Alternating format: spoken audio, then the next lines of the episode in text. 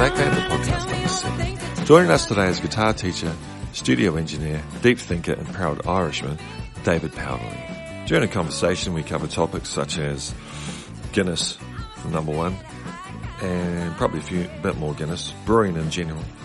Um, we are rudely interrupted by a fight. Not us. It was actually Mike Tyson and Roy Jones Jr. We've got a bit to say on that. We cover topics from psychology, Irish history, blood test anxiety, the connection between music and sport. David tells us about his journey to Australia from Ireland and growing up during the Troubles. We actually learned quite a lot from David and thank him very much for coming on. So here is our talk with David J. Powderly. Thanks very much for listening. We'll see you next time.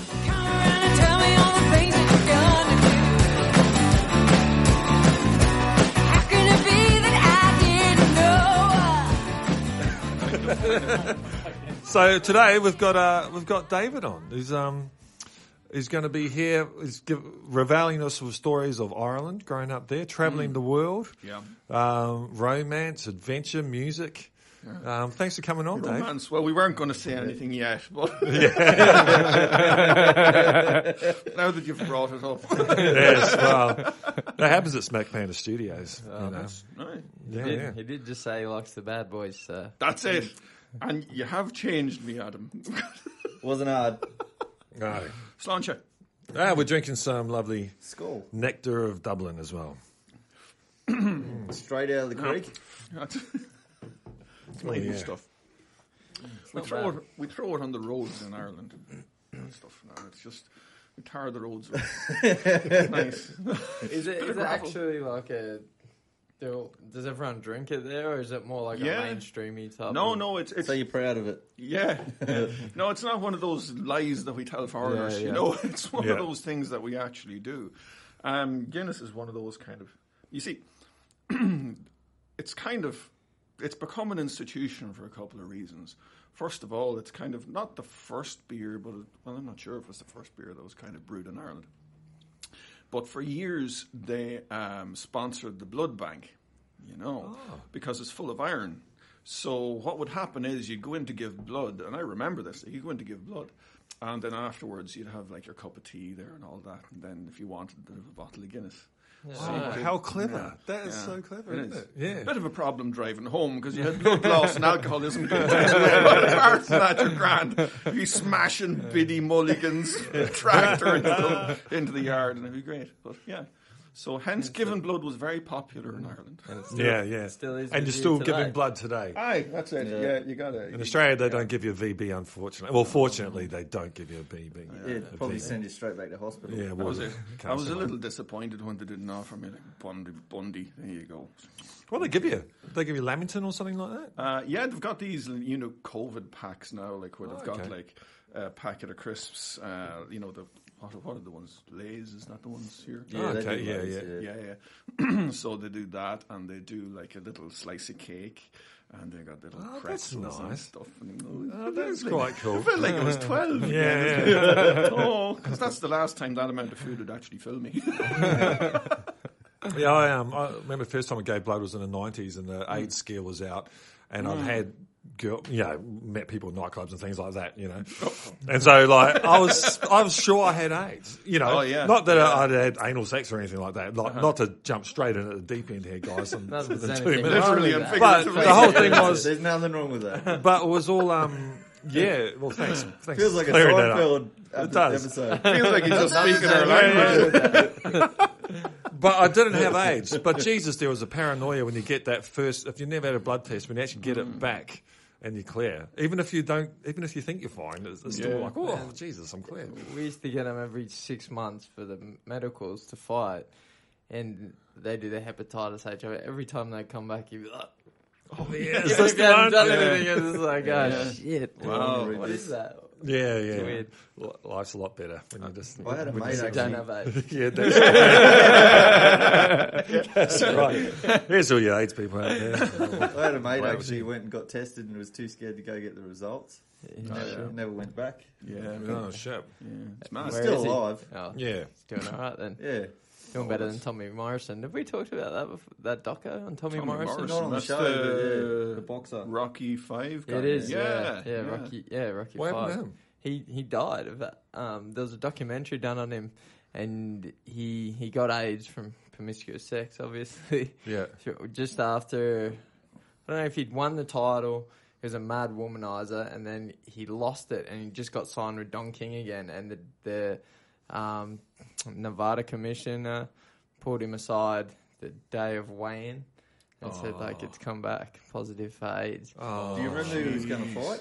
Ah. I'll, I I'll can't. find it. Yeah, That's can't weird though, because Magic Johnson would have got done like AIDS the Yeah. same time. He's laughing. He's Yeah. still Yeah, going 'cause all right. He's got that Ah, Magic Johnson money. Yeah, okay. Oh, wow. so he would have got. Yeah, That's he does. The He just thing- keeps throwing the thing with AIDS. Morrison though is they didn't, he didn't he didn't believe it. He kept trying to like get licenses elsewhere to fight. Um, I think he was doing the right thing for a little while, and then he just he was meeting. I think he met this woman that was like an AIDS denier, and she just said he got sick in hospital, and then on his last days he was he's just like withering away, he's, he's losing his mind and stuff. I think, and she was just driving him Yeah. from state to state, just getting different treatment and stuff just to keep him like he was not really even conscious anymore but just to keep him alive for her own Jeez. benefit Yeah, yeah. so it was weird It was Treatments weird. have gotten a lot better now. You- Have you guys seen Dallas Buyers Club? Yeah. Yeah. That's, Oh, that's that's good. That's a bit of an eye opener now with regard to the treatments man and stuff. how he got down to that weight McConaughey. he reckons was he still hasn't recovered. I'm He not reckons he's surprised. blame him. still fucked up from it. he was Yeah. Proper skinny Yeah. Yeah. I'm not Oh, Jesus, that's no good. like starvation Yeah. Yeah. like, Jeez, could I have a little of that, please? Yeah. just against like Aye. ten percent would be good That's yeah. it. Uh, I'd be grand with like maybe 20% anorexia. would be. So anyway, whereabouts in Ireland did you grow up? We were going way back. Where Oh, are we right. going back to the Jeez, late seventies? right. Are we? We start at the beginning, right? Yeah, yeah. Okay. Uh, well, when I was twelve, that's like a therapy session. Uh, you don't you don't want to be inside this now. Right. Um, no, uh, County Meath originally. So County Meath is a, basically you leave Dublin and you take a right. Okay, yeah, yeah. County Meath. Uh, it's a small town called Navan. Uh, well, Navan is the closest town to where I was from. Originally from a place called Rathkenny because uh, my folks are farmers. And uh, yeah, I grew up on a farm until whatever age I left. And uh, Navan is one of those places that, so Navan is the closest town. It's one of those places that nobody hears of, but like the guy, uh, like Francis Beaufort is from Navan. He's the guy that invented the wind scale, Beaufort scale. Pierce Brosnan is from Navan. Oh, was he? Wow. Oh, I didn't know he was Irish. And and the yeah, and the uh, the county. What? I thought he was Scottish for some reason. No, that's just them dirty Scots trying to take our right, take our women folk. Like us getting the Kiwis. Yeah, yeah, Yeah, he's exactly. ours. yeah, yeah. Yeah, there was something involving a horse as well, wasn't there, at one stage between the Kiwis and the Aussies? there was, yeah, a big horse And with a big Pavlova was another one. Pavlova was another oh, one. Oh, yeah. Phar Lap. There's a few of Come those things. on, Yeah. I thought he was talking about like what you guys do to sheep. No, no, no. Oh, he's still on the anal sex thing yeah, they started now. Have you heard the? How was it for you, dear? Oh, I've got a joke. Can I tell a joke? of course, I'm going to be Okay. telling a few, so. So there's a uh, there's a, a fence there, and there's um, an Aussie guy and a Kiwi guy walking along, and uh, and they had this barring, and they come along, and there's a, a sheep, and it's got its head stuck in the fence, and its ass is sticking out, and the Kiwi guy, being all polite, um, goes to the Aussie guy, "Oh, you go first, mate," and the Aussie guy looks at him and says, "Oh, no, my head won't fit in there." the fence. I've got a joke for you. I hope nobody's uh, religious. No, it's not. I think. That, see, when I teach religious jokes, I don't teach. I don't. I don't tell kind of blasphemous jokes because I don't think insulting religion for the sake of it is a good thing. But I reckon that if these guys existed, they're kind of like humans, sort of the same sense of humor. So I'm good with telling these jokes. So anyway, this fella, he's ringing up uh, the, my, the marketing agency. He owned a company called O'Neill's Nails, right? And he said, right, I need you to do an ad for me. Okay, right, no problem, we'll do it. Now in Ireland we have this thing called the Angelus, or it's kind of way back in the mid '90s. It kind of quit, and the Angelus was basically at 12 and 6 in the evening, so 12 p.m. and then 6 p.m. They would play church bells on the national radio station and the national television station, and everyone would kind of pray or say a rosary or whatever. It was one of those kind of quaint little things. So the guy says, Yeah, no problem. We'll do up a TV ad for you. It'll be on RTE, who would be the broadcaster. It'll be on RTE after the Angelus. Grand, no problem. So he's sitting down anyway, then watching the Angelus, and the next thing, bong, bong, bong, he says his prayers. Next thing, the ad comes on. And it's Jesus up on the cross like that. and the two centurions beside each other. Jeez, I'm glad we used O'Neill's nails. Parish priest on the phone to what the hell is going on? Sorry, sorry, sorry, didn't mean it, didn't mean it. So he rang up the other guy. What are you doing? Do you not understand the sensitive nature of this? Right, right, okay, we'll redo it tomorrow, 6 p.m. Grand, no problem. 6 p.m. comes round anyway. Angelus, everyone's kind of right. Next thing, ad comes on. Jesus running down the street, sandals and robes flying at the two centurions after. One turns around. Didn't I tell you we should have used O'Neill's name? That's great. That's not There you bad. go. You get a window into the culture as well. Yeah, yeah, absolutely. Oh, yeah. Yes. We were growing up somewhere. Yeah, yeah. It's a, another interesting thing about where I'm from. I'm from County Meath. Like Navan, of course, is from County Meath. And that- that- That's not a big bag of lies. The lies comes later. Uh, it's from Trim. The guy that comes from Trim is the Duke of Wellington. Believe it or not. Oh, really? Okay. Yeah, originally born in Trim. So Yeah. It's, it's nuts, you know, the kind of claims to fame. Now, I don't think it's lies. Okay, yeah, yeah. So if anybody's fact checking this, right? No one fact checks. No. Great. It's all true. Really? It's all actually true. I'll try. It's all, Frodo's from Ireland as well. Well, that was obvious, though. wasn't it? exactly. Small and Brad hairy. Pitt, Yeah. Brad feet. Pitt will take him, and uh, yeah, Brad Pitt, yeah. you can have him as well. But um, I have to actually With our say, bedtime conversations, Adam, of course I will. I have to say about last week. I said about Asahi beer, and I oh, can't. I can't find. I, I don't know if I read it on a fucking Oh, like a conspiracy Alan Jones website mm-hmm. or something like that. The, Asa- we- the thing was, the Asahi originally were making or were making poisons during World War Before II. they turned in, but but then again, Japanese I- weren't well known for actually poisoning people. Were they normally No, cutting but- people's heads off and shit? Like yeah. that? yeah. but yeah, I can't. So I couldn't find it, so I just thought I'd bring Yeah, it yeah. yeah. And Asahi is probably better. We were drinking Sapporo last week. I probably prefer Asahi. Actually. Yeah, I think I do. I had the biggest fucking hangover Wow, I've yeah. had. Yeah, you know, it's funny. I had seven beers. Yeah, Yeah, seven beers. I was feeling the headache come on at the end. Like, I was Yeah. like, Yeah, shit, yeah. I'm going to be hungover. Yeah. And There's some a type of chemical or some shit. Yeah, in it must be. It 'cause, didn't um, react well. I must say, the Yeah. really big heads, I don't get. I know it's sugar free. I I, know they're quite that. shit. the Burleys don't give you the Burley They don't. We're going back on the Burleys. This will be the last of the Guinness, and that'll be the last drinking beers. You know, like this caliber. Let's say back to the sugar free, and even some tea nights. I like the tea. We did a tea one, didn't we? We, We, had did some. specialty. Tea. Tea. Yeah, We that, had that some wasn't tea. regular tea. Oh, okay. It was. Uh, What was it called? We can't really talk. We can't. Oh, we can't discuss what type of tea it was. But it was, Hannibal Lecter Psycho Impaler tea, was it? Yeah, so I'll yeah, give yeah. some. Grand. Um, You know what's weird about this? I'm always expecting the bubbles. Ah, Yeah, it's zilch. not there. well, this, Yeah, yeah, yeah. well, this, Yeah. you've been to England, eh? And they do the um, the bitters, the, Yeah. the pool Yeah. pool beers. Basically, it's the same thing. But when you get used to them, you you oh. can't go back. just Oh no, so this is yeah. oh, this is controversial Is now. Saying that Guinness is the same as English oh, beer. Oh, I'll- I'll- is, I'll have. I'll Is have it a to- faux pas? Can we have a? We'll have to reconsider the nature of our friendship. Yes, oh, we, sorry, I didn't mean to. Yes. So grow, growing up on a farm, how did you get into playing guitar? And How'd you get into boredom. Oh, yeah. Just plain boredom. yeah, No, when I was, I wanted to be a drummer. Believe it or not. well, thank God you didn't. Uh, well, I don't know. Yeah. I have better cardio fitness. Let's. Oh, that's true. Yeah. Uh, yeah, so so my dad was a musician. Well, my dad was a farmer, obviously, Yeah. but he also played in, played instruments. He played banjo, mandolin, and guitar as well. Oh, yeah. So uh, I wanted to be a drummer because I heard um, "Money for Nothing" once on the radio.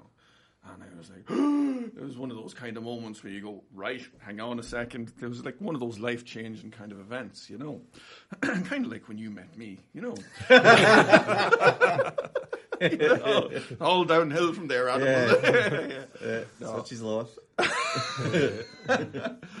Geez, people are going to start taking that seriously if we're not careful. Ah, yeah, yeah. anyway, 13 subscribers. And That's right. we love them all. We love Yeah, them yeah, all. we certainly Every do. one of them. Did Yeah. Jesus have that many Oh, he had disciples? 12. Twelve. Twelve. But there was Jesus, so he was thirteen. And there was Mary Magdalene as well. There's a bit of controversy there. Yes. about Mary Well, Magdalene, yeah, so, Da Vinci you know. Code stuff. That's it. Aye, Yeah, so yeah, it's it Does make a good tale though. Well, he cruised off. Hmm. He cruised off to France in the middle of his life. Had a couple of kids, and that you know they became the Sinclairs. Hmm. Mm-hmm. there So you we go. all know who Jen- Jesus is. Here, you know. Right. Put me in touch with O'Neill's nails, will you?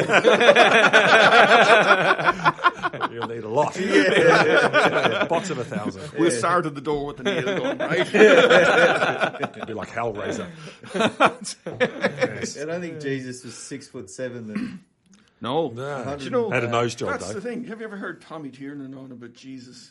Like, you know, he comes mm. along and Jesus would have been like a four foot nine, Yep. like dwarf with Yeah. brown skin and a big black beard. And who do we get? A six foot five BG Jesus. yeah, Yeah, we do. Because you got Brad Pitt playing Yeah, absolutely. Jesus. Yeah. He's shredded and looks all exactly it. handsome. And he's got like, like Jesus. You look at any of the paintings. He's got better teeth than half the population. Yeah. I want his orthodontist. That's what I want. Yeah, yeah. He's probably bloody got no, no teeth. yeah. I doubt Well, he was yeah, rocking yeah. an eight pack. Why do they Nah. paint him shredded up like he's some Adonis? Well, if he was really hungry, he might have. Yeah, Yeah. maybe they didn't You eat know, much. they didn't eat a lot. with muscle definition. Nah, probably not and muscle I don't think definition. so. I got into a I'm bit of pretty a, Sure he um, would have had yeah. ribs hanging out from starvation if he was. You're just visualizing him on Yeah. the cross But after what- four uh, days. That's how they paint him. There's no Not photos. exactly a health farm, is it? now barefoot massage. All right, go easy on the big toe there. I take leisurely. oh, good lord! Could you imagine that crucifixion health farm? That's Someone if, would go That's for if it. ever happened. That, you, well, we didn't have this discussion, did we? No, not not on the. No, that- not on this the. is a pre. we were talking about the, the. We did talk about the. Who were the um the the cats? They were the the Knights Templar. What were Oh, they? right. They were. yeah, a- they were a a- Christian sect who were. Yeah, they were a Christian sect, but they believed. Um, oh shit, they're, they're, they're, all of them. Had, there's a, a conductive name for all of them, but I'll remember it in a sec. That Jesus, one of their things was there was a, a laughing Jesus. We we spoke, and that Simon was actually executed, and Jesus was one. One of the other who was watching. They got the wrong guy, and then These are hardly the Gnostics, are they? the Gnostics. It's the Gnostics. Yeah, Yeah. Yeah, I absolutely. don't think have we gone through that. and uh, and they had laughed. It's called the the laughing Jesus, and it's actually in one of the Gnostic. They found uh, Nag mm. Hammadi. They found Yeah, like that's right, two thousand year old scrolls, and what, and all these other scrolls about Christianity, because Christianity was was nothing for two hundred years. There was all these different stories about mm. what might or might not have happened, and then. One of the Caesar came along and said, mm. "Okay, one God. It's going to be a lot easier to, to control these people with one God rather than a hundred, isn't it? You know, because my God's better than your God. And all that. If we have one God that rules the whole thing, but mm-hmm. I can be I can be linked to that God, and then everyone will have to shut the fuck up and listen to me. That was so the thing, because the time of the Roman Empire was that if the empire, if the emperor converted to a specific religion, the rest of his subjects had to do it too. Yeah. I can't remember who the emperor was, but yeah, that's so you've got to get that happened, guy. yeah. But when they, Trump. yeah, exactly, exactly. and basically the Roman Empire. Well, the thing is, it never really failed, did it? It just morphed into the Catholic Yeah. Church, Yeah. and they they ruled for another two thousand years. You know, like and, We're getting great mileage out of this story. you know? yeah, yeah. yeah, sorry, we'll go, we'll go back to playing guitar. And, oh right, yeah, yeah. so you want to be a drummer? I wanted to be a drummer, like yeah. being on YouTube. and that didn't work out. yeah. No, because uh, I was about eight when I first picked up the banjo. Banjo was my first instrument, not guitar. I know, I know. It's like deliverance, deliverance, Deliverance, country out here. yeah. That's it, you know. But uh, yeah, it's um, the reason why I gravitated towards the banjo was because my dad had sit in the kitchen chair playing a few Irish tunes, and it looked like a snare drum, which that's what it is. It's a snare skin, you know, that's on the front of it. Yep. And I would, uh, I remember going over and like and tapping my fingers on the on the uh, snare skin in time with what he was doing. And then uh, I remember there was one day. This is going on for a few weeks. Just he was a bit tolerant about "Oh, this little freak away. He didn't slap me away, so that was all right. Um, and then So he's not a traditional Irish. no, not a traditional. man. no. The traditional ones get the plank. Yeah, No, yeah. That's it. There's a, there's a- a good old history of Irish concussion. That's why Conor McGregor's so good. You see, you know, he got the plank from an early age. You know, you go. Yeah. Well, there you go. Everyone goes, "What the hell was that about?" but uh, yeah, Uh, Khabib didn't worry about that though. He that's true. Yeah, straight through that. yeah, that, that's true. Yeah. that's the thing about McGregor, isn't it? He's he's good at striking, but you get him on the ground and that's Yeah, it. yeah. It's kind of a sport where you need You need more the ground skills. One yeah, punch. Absolutely. Because you know, you look at Jose Aldo when he knocked out Jose Aldo in what thirty seconds or something like that. That's luck. Like you know, that was that was one of those Yeah. things. It's a it's a heavy punch. Don't He get was- me wrong, but yeah, just to catch him in that spot, that's mm. bloody They unfortunate. they did. Ronaldo. There is a bit of video getting around of him w- hitting pads and doing that exact same. Yeah. The, the timing of it. Uh-huh. So they must have. Well, Obviously, I mean, Mark can would know practice, you can practice. yeah, You Yeah. see stuff, is and then too, you though, work like on positioning, Yeah. and this counter will work. Or So I'm but guessing for it Aldo. to come out and work out to plan, Yeah. Like it takes that little One bit and Does it It's got to be a become bit of luck. Yeah, It's got to be a especially for him perfect to call it the way Yeah. he did, and it's just an alignment. That's but that everything. yeah, that's what made him so great, eh? Because was he was the- yeah, predicting 'cause he- shit and he was fucking doing it, and Yeah. everyone's Yeah. like, "Oh my god, this guy's like Jesus." When, Yeah. you, when you're doing stuff like that, like when you're training in that manner, it it must become like muscle memory. Mm. That you see a set of circumstances coming towards you, and then you just kind you of just flick react into it. to them. Yeah. you're thinking like I said- we were talking about this in the gym the other day. Whether you're conscious or whether you just see it and it just happens. Yeah. It's a little bit of both. Like, because often you put yourself in positions if you see someone doing a certain thing, you might shut this hand down and you're drifting this way, knowing that because you're pushing on this, they're going to fire that hand. Uh-huh. So then that's going to present the opportunity to dip and throw that shot, or you drift inside the foot and look up the middle, or whatever it is.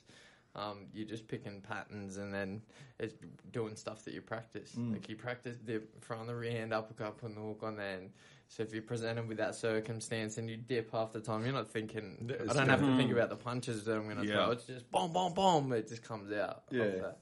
So it is. It's just it is reaction, Yeah. but with thought as to how to execute it. I mm. guess or set it up, set up the opportunity to. to It's like the set of actions are programmed into the unconscious mind. Because one of the things like that I get with my students is scales.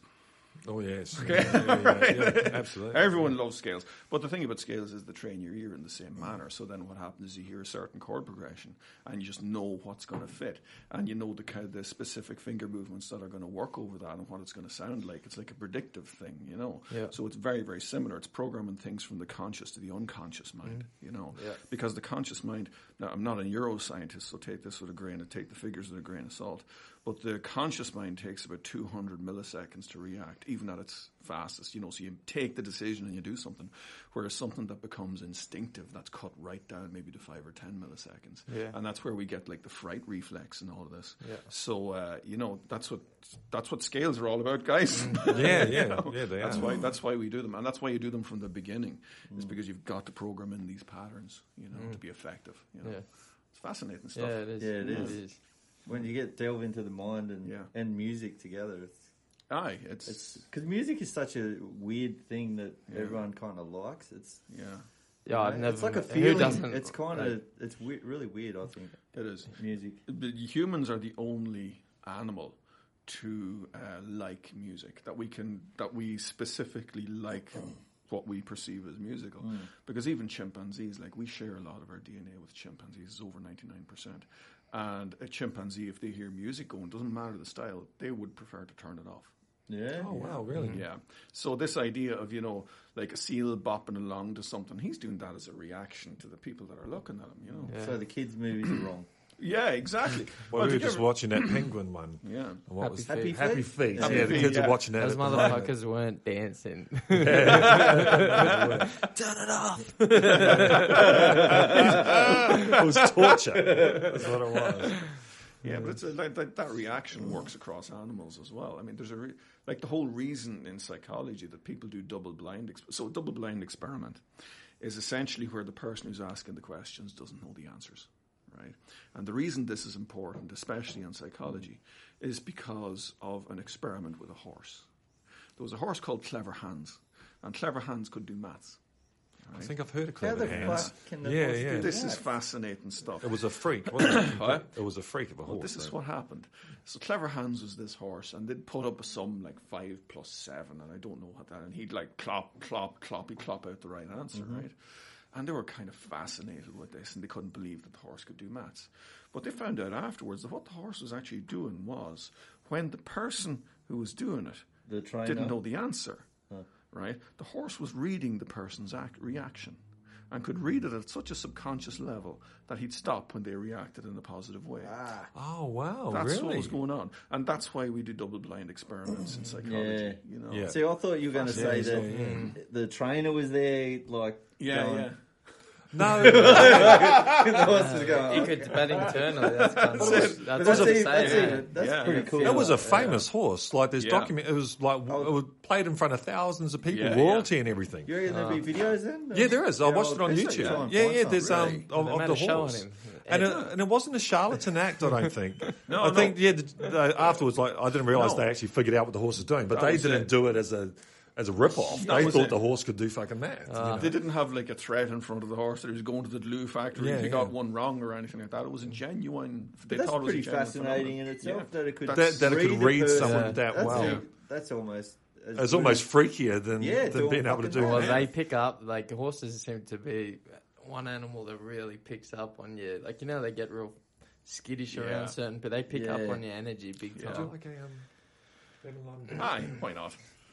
Sure, might as well. No, I'm good. No, I'll, I'll stick to the muddy creek water. Well, there was two It's main actually- creek waters left. It's, oh, I'll get something else, but that's they're actually not too bad. Yeah, like- well, No, the grand. considering Yeah. they're in They the have to can as well, they're, they're Yeah, actually okay. not the grand. There's something in the can. yeah, what is in the can? It's a widget. So basically, it's a little, um, it's a little plastic ball. You can kind of see it on the bottom. Oh, yeah, that's it. Just to choke on after. that's it. That's it. we feed the ones that survive.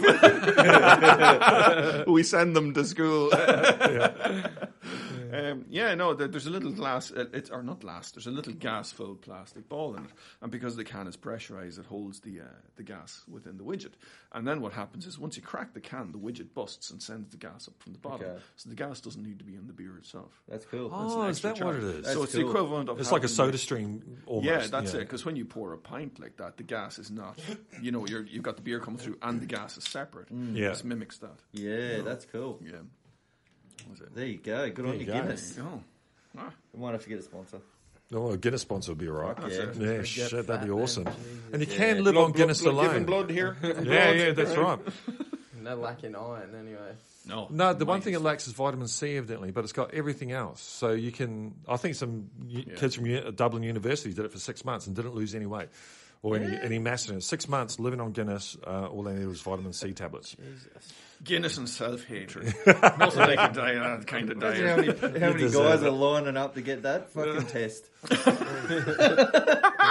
Free beer. How do you think I ended up here? I went in a bender, and the next thing I'm in Australia. One Some kidney. stuff that. Well, anyway, but you, you're going to be a drummer. oh yeah. Yeah, okay, getting back to it. Yeah. So don't drumming. I wanna and know you- these you stories. always I happen didn't- on a banjo. I tapped it on the banjo just to kind of, um, just to. I'm kind of fascinated with rhythm because I heard money for nothing, and money for nothing contains this. I mean, you've all probably heard it. Uh, the intro to it is like this big long keyboard intro, and then you have Sting singing, and it's all pretty boring, and then the drums come in. Uh, the drums were played by Omar Hakim, who's an absolute bloody legend. I mean, I think the last thing that I know of that he did was uh, Daft Punk's uh, Random Access Memories. He did a lot of the songs on that too, so he's been around a while, and he played the intro to that. And I heard afterwards that the reason he played the intro to was because the drummer that they had, the stage drummer, wasn't great. Yeah. diplomatically. It's not like Yeah. there's Yeah. much going on. No, not now. But I think that like what might have been going on. You know, you know the way if somebody's overplaying and underplaying. You know, it's kind of you have to write for the song. But um, so Omar Hakim was drafted into this, and like I fell in love with that drum sound. And then that break, then when the guitar kicked in, I was like, you know, Give me a of- guitar. That's that was it. It was it, it was one of those it was one of those moments when I went, holy crap, this is amazing. And um, so basically, I was still sat on the drums, even so far as that we uh, owned it's still in the family. We've got we've got a farm in Ireland, and in the shed we would bring in hay bales every year, like square bales of hay. Bane of my existence as a kid. um, it's why I ended up being built like a house. But basically, what I would do is arrange the bales around me like a drum kit facing me. So I'd have the toms facing me. I'd nothing. I knew there was a kick drum, but I didn't know how all that worked. So that was kind of a bit of a grey area, you know. And uh, I'd hit them with sticks, and that was kind of what I uh, what I would do to pass the time. So pre PlayStation, obviously. Yeah. Yeah. And uh, yeah, that was it. And then what happened was I was drumming away on the stuff. Uh, and then my dad was, um, he'd go out to work in the fields during the day. And I remember he left the banjo out one day, and I picked it up and I said, see, you know, he, if he shouts at me, it'll be grand. Now, Dad wasn't one of these people that had shouted at you for no reason. If you if he shouted at you, you were in serious trouble. And if he took the wooden spoon to you, you know damn well you deserved it, right? Was- Fucked up, yeah, you you messed up big time. So you know, it, was, it wasn't a case of you know beating the kids because you've come in from the pub. You know, it wasn't Yeah. that kind of a situation. But uh, I remember picking up the banjo and wondering if I was going to get given out for doing it. And then I was playing the just I just played two strings. I remember just played two strings, and I went, "Holy shit! I can." What, what's going on here? Because it sounded exactly like the intro to Twin Peaks, which was a show going on. Oh, at the yeah, time, yeah. You know, and uh, that was it. And I just, I and then I started to mess around with pressing the strings down, and then my fingers got sore, and I put it down and sulked, and then I came back to it, you know, and uh, that was it. I haven't stopped. So I picked up the banjo when I was eight. When did you get like an actual guitar? Uh, when I was 15. Now, I've been playing guitar from when I was 10 because my dad had a, uh, an old electric with three strings. And I remember uh, my brother actually got, my brother had started to work and I got, he got strings, put strings in it. But before then, I had been mucking around on the three strings. And he put strings on it. And then I picked that up and kind of was playing around with it, and I could figure out a couple of little bits and pieces from the banjo because the same principles. It's, it's the tuning is different, of course, so everything everything feels a little different musically, but the principle is the same. so I still I had tough fingertips at that point. I remember being in primary school and like picking the the Calluses calluses, off, yeah. you know, at the age of ten, and uh, then yeah, I picked up the guitar, and then I said, right, we'll have a, I'll have a go at this. And I went to the library and got a book out of the library that taught me my first song, which was "The House of the Rising Sun." A classic. Nice. Yeah, yeah, yeah. And I played, I, I kind of got used to that, got used to the chords, and then they had strumming patterns and all this kind of thing. And I went, oh, this is kind of cool. I like this. And then the very next lesson in the book, it was one of these old brown covered hardback books that like smelled like granny, you know? Yeah. Not that I was into the habit of going, oh, not too good today. Better set you out to dry. Yuck. You're welcome. it can only go up from here. and then, uh, yeah, the, the very next part of the of the same lesson was uh, it taught you the principles of finger picking, like through graduated exercises, and it was the finger picking that did it. I could not believe that I could do this. I was like, it was one of those holy shit moments, you hmm. know. That was it. That was it. I've never. There was a period when I was about when I was about 25, about 23 to 25, when I didn't play the guitar for two years. Hmm. But that was been it. The guitar's been in my hands for most of the time. And the first time I came out to Australia, which was 2002, I didn't play the guitar for nine for a nine month period then. But um, yeah, pretty much every day. I mean, even when you collected me today, I was sitting down there and always with me, always with you, you know, just going through that with the metronome, trying to get the hands, because, you know, I'm playing what? What age am I now? 43, playing, so that's 33 years playing, I still got a way to go, you know. So, Yeah, it never ends. It eh? never ends. Never That's ends. Do you fantastic. find, Yeah. because you've been playing for that long, do you have any arthritis feeling? Or No, it's funny you should Yeah. ask that. I did have a bit of a problem with that knuckle. Yeah. Uh, I used to get an ache in that knuckle. Um, now it was related to a couple of things. I think the first thing was like soggy weather. So you know, in the current, like Australia is basically like the surface of the sun today. It is at the moment. Yeah, yeah. So it's grand today. yeah. yeah. But I would sometimes do this thing where I'd pull my fingers back to try and stretch them, but I'd do them individually. And when you're doing them individually, I think I was overstretching this one a little bit. So nowadays I do like stretches like that, and that's much better. I don't overstretch the third finger. So since I started to do that, it's been grand. You know. Yeah, okay. I didn't know that was a thing. That helps you. Your Yeah, fingers, yeah, does it? yeah, absolutely. This, you, so yeah, what you're doing here is you're you're kind of stretching your your fingers. Obviously, it's actually But about you're your stretching them forearm. under muscle. here, That's yeah. it. You Have nailed you it. seen the um? There's a torture device thing. No. That's what it looks like. It goes on your fingers and it has like a spacer. Oh, okay. Yeah. There's a The guy- rack. I'm like, Yeah, yeah. keep going, lads. Grand. Yeah, um, Stephen Terreberry, Terreberry, Oh yeah, yeah, yeah. the- the- guitarist, he yeah. he put it on. All right, and okay. He made a fucking like a big joke out of it. Like, Yeah, yeah. An Yeah. advertisement for it, and his fingers are just exploding, breaking and shit. But yeah, he's like, yeah, probably don't get one of these. yeah, yeah, yeah. Isn't there a thing with the flamenco guys cutting the webs of their fingers to get Was a there? wider stretch? wow. yeah, Lord. I'm not sure on which that. hand Why they would did you it, just but I thought Come up yeah. with a different idea. And all the 16 year old boys that are out there listening now just get, Yeah, yeah, getting yeah, on yeah, their yeah. stretches and just. Cut the webs, eh? It's easy to do. Sally will love me so much. Extra depth. I'll be a fucking legend.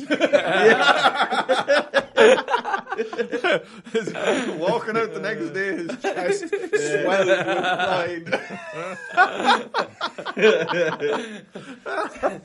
he go sharing with his friend. I only had to look at her, lads.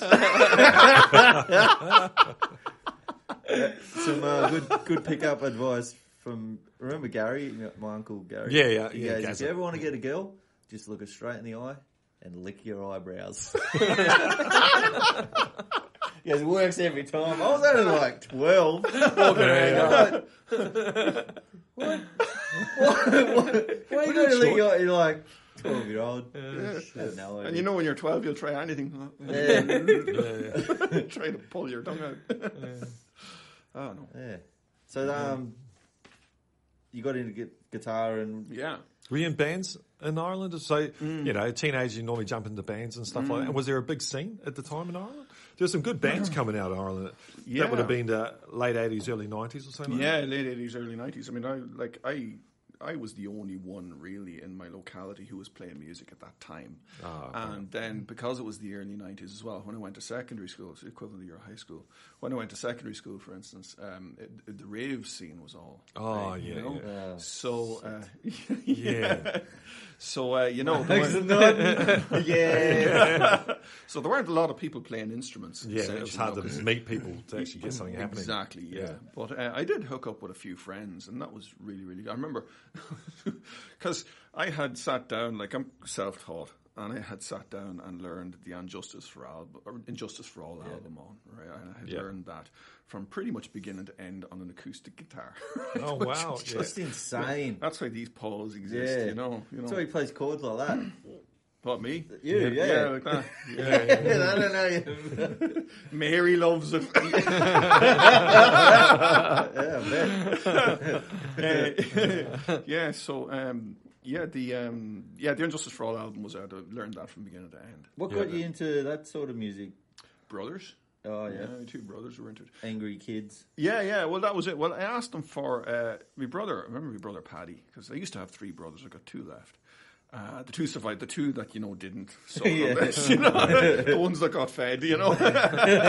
Yeah. Um, they, um, the brother who's up from me, Paddy, he, um, he asked me what I wanted for Christmas, and I said, he says, you have a choice of two albums, and one album was Warrant's Cherry Pie, and the other one was Rust in Peace. Oh, so I said, get me Cherry Pie. Oh, and he got me Rust in Peace instead. Oh, and yeah. it was, Good it on was him. the happiest Yeah. accident Yeah. ever. yeah, yeah. Had you, did you know the album before you got it? No, no, the Rust So in Peace did was you mine. find in Megadeth, your Rust mind? in Peace. Yeah, Yeah. Rust Yeah. in Peace that Yeah. came on, and it was Five Magics. It was a song of Five Magics. I heard that. Yeah, Ooh, this is awesome. that's probably Yeah. the only song I don't really like. You're dead to me. it's too happy for me. I don't know. Happy. It is. I don't know. I don't care if it rains or freezes. I don't get the play. Have you actually heard Megadeth played in um, major major keys? I think I have. It's- yeah. The happy. it's Yeah, so yeah. funny. Like they do a Metallica version too. They've done Nirvana and Major as well. Oh, It yeah. smells like Oh, yeah. Teen Spirit. Yeah. Oh, excellent. It's quite fun. Smiling. Smiling. Yeah. like black Weird. metal in a major key as well. That's Oh, really wow. funny. That Could you Yeah. imagine Danny kill Dani Filth like with a big bunch of giggles sitting there? Yeah. he do, that Stephen Terreberry guy Yeah. does does one. Okay, right. he dresses up with all the corpse paint and shit. Awesome. and he's like, yeah, it's just happy as. Yeah, that's nuts. And why is Yeah. that? If we're going to get deep, why why do we hear Major, which are just some sound waves as happy Yeah. and minor as sad. Like what? The what, what the hell's yeah. going on there? This is in a our fascinating heads? thing. Yeah. This is a fascinating thing because I don't know. No, no, no. So uh, nobody really knows for sure. This is the thing. Music is one of those. Music is the only art form that's completely abstract. Right? Yeah. We have no idea really. We've no mm. definite idea why major sounds happy and minor sounds sad. Which is why what I'll do is with kids, I'll sit down with them and say, right, so I'll play a major, I'll play a major chord and say, what, how does that sound? And then I'll play a minor, how does that sound? And you will get a 50-50 split. Some will say the minor sounds sad, some will say the major sounds happy, you know. Oh, so it's, wow, really? Yeah, it's, it's roughly about 50-50. So what I think that a part of it is actually this kind of Um, because you can't separate society and culture really. So I think a part of it is like you know an in, part not indoctrination is the wrong word because that's that's kind of like ascribes a motive to it. It's not about that. It's more that I'll tell you another story why I think this in a second. Yeah. It's more that to fit in with your peers, you ascribe a certain value to things, and I think that's probably what it is. Okay, you yeah. know. And the reason I'm saying that is because there was a, it's, we're going to go off the wall here. There was a guy in America who taught his newborn kid Klingon. Right? No shit, Didn't really? teach the kid English, taught him Klingon. Right? Oh, or converse converse with the kid in Klingon. Kid was happy as Larry with this. Right? You could speak Klingon. I didn't even know it was a proper language. Yeah, apparently so. Yeah. Okay. Uh, anyway, this is Sounds Elvish. That's from Uh, Star yeah, Trek. Star right? Trek. Yeah, That's yeah, yeah, yeah, yeah. yeah. So he taught the kid Klingon up, and, and the kid was no problem, everything communicating the whole lot up until the age of four, and then the kid stopped, just like that, just wouldn't do it, and would actively refuse. Yeah. You know, he would come along like and answer the dad in English if the dad asked him in Klingon. And they reckon the reason why is because the kid at some kind of elemental level realized when he started to mix with peers Oh, yeah, yeah. that for him to actually mm. be one of the crowd, Fit in, yeah. to fit in, Yeah. he needed to do this at the age of four. Now that's a hell of a that's that's a kind of a level of reasoning that is outside of um, Yeah, yeah. It's Yeah, it's quite deep, you know. like a biologically Yeah. biological um, survival thing. Absolutely, yeah. that's exactly it. Yeah. You know, which does I mean, people think that you know it's nature or nurture. It's not. It's definitely both. Yeah. you know, and we, we like. I mean, there's been experiments with rats and uh, cat smell and things like that that have proven that there is some form of deep kind of elemental memory that kind of biologically programmed memory that that mammals have. You know, or higher order functioning animals have really. So uh, yeah, I mean, so that's part of it. I think Yeah, is that people it's a cultural, like you're immersed in a culture, Yeah. and the culture's. Hit, oh, so I wonder if you're in a different culture, like Indian culture. This would is an they have? interesting thing. This is an interesting thing. Bobby McFerrin did a great uh, video about uh, demonstrating the pentatonic scale, right? Yep. And he does it just by jumping up and down. I'm not sure if anyone's seen it. It's fascinating Yeah, video. Years must- ago, I think it did. What's Yeah, we can called? we can link to it. Okay. actually. What is Yeah. what is a Yeah. pentatonic scale? Yeah. It's, say that? It's the yeah, simplest. pentatonic, yeah. Yeah, It's, it's, it's five notes. yeah, it's a five note scale. It basically it strips out. Uh, so every scale uh, at base level has seven notes. Okay, most scales rather have seven notes. The pentatonic strips out two of them. So quite literally, it means penta, which is five tonic tones notes. Okay, so it's the simplest form of major and minor scale tonality that we've got. So it's the simplest thing that you can use when you're improvising. Okay, beyond the arpeggios of the single notes. Anyway, I'm not going to get into that. The You got to watch out. Mark can play a G chord. You got the what G power chord. legend. Yeah. Self-taught, I think I believe too. Self-taught. I Nice. may have had a few others, but I forgot them. had a broken string for eight months. that's all right. I, I I can- did bring it in today, so you could restring it. bills in the post. That's all right. Well, on that same level, I can punch somebody. That's about it. so uh, yeah, so the pentatonic scale it strips. It's the base level major minor tonality that we've got. And Bobby McFerrin in this video basically demonstrates, like he say, he sings one note as he jumps up, then he goes to the next note, sings that one, and then he jumps to a third note, and the crowd automatically predicts what he's gonna what he's to, uh, what the note should be. And uh, uh, right the way through, he actually plays a tune using the audience, as, and he sings a harmony then over it. And he does this just by jumping in spec- specific spots, and people can relate the spot that he's jumping to a certain note. Now, the interesting thing about this is you were talking about other cultures. This is cross cultural. Oh, really? Yeah, because the pentatonic scale is used in Chinese music as well. Is? And there Okay, are, yeah. There's some variations on it. I remember uh, I've got this, the guitar grimoire scales in Mode's book, and I remember looking at. I think I can't remember the name of the scale, but there are certain Chinese scales. There. Well, I, Like pentatonics I, I don't one play note added piano for shit, but all the black keys, so the black keys on a piano, that's the pentatonic scale. Yeah. And if you play them, you um, you can play anything. You can actually sound like you Yeah. know how to Yeah. play the There's- piano if you just play the black keys. Yeah. None of them are out of key, and you sound like you're playing a Chinese song. There's Yeah. a Yeah, there's it's a dude on YouTube. I'll find him as well. It, fuck, there's going to be links there. but he's a he's a big gym looking dude, and he's like, I'm going to show you how to play the piano. He goes, I know fucking nothing Mm-hmm. about this, but if you do this, everyone who doesn't play piano will think you're a genius. Yeah. And he plays. He just has the same spacing, and he moves it around and hits random keys, and he goes. Just hit the white ones. I don't even know what they're called. Just hit them. and he, he makes this awesome tune. And you're just like, Mm. holy fuck. And he goes, remember, I know nothing. Yeah, This is for dummies. it is. Yeah, yeah. You try doing that with guitar. Oh, Yeah. yeah, no. it's I don't think so. it's not working. lads. Yeah. I've seen a shred collab when you did that Oh, yeah. actually, and um, so it's got all these brilliant YouTube shredders all over it, like yeah. playing a thousand notes a second. Yeah. and then it gets to this one guy. He's a, I think he's, I think he is uh, actually Irish. Uh-huh. I don't know. He's a chubby sort of dude. Dodgy And he- characters, a lot of So everyone's just hammering through, and then he gets to him, and he picks it up, and like it's just silence, and he it blows into the into the headstock, and it just goes wee like a bagpipe, and then it goes to the next guy. Took me to the age of 15 to figure that out. yeah, mm. yeah, so. What what brought you out to Australia? Oh, originally back in 2002, uh, kind of doing the whole dodgy backpacker thing. You know, I was, um, yeah, basically came out, went to Cairns, believe it or not, started in Cairns, above all places. Okay. Uh, and then. Uh, There's a hand signs going on here. Oh Sorry, Nancy. guys, that was terrible. There's two like a- Guinness and there's two really big heads. society.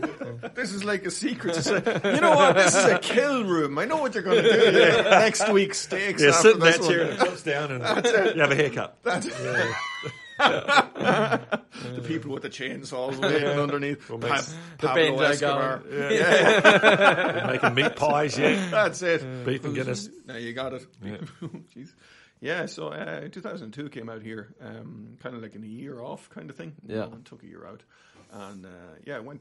So I trained up uh, to teach English as a second language. Oh, TESOL. Yeah, I was going that's to do it. that. Yeah. and it's pretty cool actually. I got I got a job of my life in uh, Cairns because I was teaching uh, Japanese and Chinese students, and you'd teach them in the mornings, right? And Yeah. then in the afternoons, you'd have to act as like a translator, stroke guide. So you'd bring them out to like the Barrier Reef and places like that, and you'd actually get paid to do it. So, Oh, wow. Yeah, That's fantastic. mighty. So uh, yeah, so that was, that was that, and travelled, uh, worked there for two months. Drove down south to um, Sydney actually. You know, stayed with a friend of mine for a couple of weeks here, and then um, yeah, I just did the whole traveling thing. Worked in Sydney for th- for three months, yeah, for double day books, and then uh, and then headed off to where did I go then after that? Flew to Melbourne, drove from Melbourne to Adelaide, uh, took the bus from Adelaide up to um, Alice, and then flew back to Sydney and flew back. uh, went to New Zealand for six weeks, then went across Southeast Asia. You know, so that was, was a big 2000, trip. 2003, yeah, yeah. where'd you was go in the first one. Southeast Asia? Uh, where did I go? Thailand and Cambodia. Yeah. That's a pretty big trip. Yeah. like two Yeah. countries. Is yeah. Well, there's really only four there. You got Thailand, uh, Mm. Cambodia, you have Laos, just and then Vietnam. What about And- Myanmar and Yeah, no. You, at the time, it wasn't Burma. easy to get into Yeah. Myanmar at that point. And the problem, was, like, we went north to Chiang Mai, so Chiang Mai is one of these- beautiful? Yeah, it's a beautiful there. spot. So nice. And going out in jungle treks back then, Yeah. So there was some. I don't know what I the political enduro situation bikes. was. Did you? Around there, yeah. I actually learned Did how to ride a scooter in, in Chiang Mai. Yeah? yeah, yeah, yeah. I ran into a stall and everything. It was really authentic. Everyone who goes to Thailand, they only go to like Bangkok or Mm. you know Phuket. But Phuket, you really have to go to mm. Chiang Mai. It's, Chiang that's Mai's where all the elephants are and shit as well. Yeah, that was it. Fucking magic up Yeah, there. you can you can do an elephant track up there, and you Yeah. can do like uh, one of these river bamboo raft tracks and stuff like that. Yeah. It's really really cool. You know, yeah. so- and then Cambodia as well was was really really cool as well. Yeah, I went to Siem Reap in Oh, yeah. Cambodia, but Yeah, I don't know. I was kind of over it at that point, so I was like, ah, Did you go to Okay. An- Angkor Wat and that? yeah, yeah, Siem Reap is Oh, the that's town Siem Reap, is closest to Angkor Wat. Yeah. Okay, yeah, Yeah. cool. Yeah. I was really tired. Like I just Oh, done thanks, two weeks straight in Thailand, like Yeah. trekking around a lot. I was fucked, and I Yeah, went to yeah. Siem Reap, and I didn't want to do much. eh? I just went to the temples, Yeah. and then but it's they they smell like tourists. They see you and they're like, Yeah, yeah. here we go. Yeah. Let's- Yeah, yeah. and I was I was just over it because you know Thailand's the same. They just Yeah. hammer you the whole fucking time. Yeah, Anyway. it is. Yeah. The whole tourism thing's a bit weird. Isn't it? Like I used to really like it, but now I don't know if I want to go as a tourist. Like I'd go if I had a Where do reason. you want to go as a local? I want to go. Oh, I Oh, still live in a lot of places. there. I want to go with a reason. Like we're playing a gig Yeah. there, Yeah, that's or cool. I, I Yeah. know someone there, and they're gonna. Ha- I'm gonna hang out, or or there's what do you Live call podcast. it? Yeah. What do you, religious people do when they go for a long walk and end up somewhere? Die. Sabbatical. Die, yeah. Pilgrimage. Pilgrimage. Oh, that's Nah, sorry. man. That's the other thing they do. yeah, or a pilgrimage somewhere. You know, where there's, some, where there's some reason where you're not just going Yeah. there to Yeah. sticky beat like you know animals at a zoo or something. You know. Well, yeah, animals, but it's an interesting kind of di- kind of parallel you could draw with regard to you know these kind of pilgrimages that people do to see specific things. Yeah. I mean, you could kind of view looking at the World Trade Center in the same light, you know, Yeah, where yeah. it's it's like to a modern temple essentially, you know. Oh so, God. oh, you, got to go straight away. like, gotta- know, just gotta go. You just got to go. There you go. Oh, Now that's the way. That's- Really? Is that how you do it? Well, no, That's but,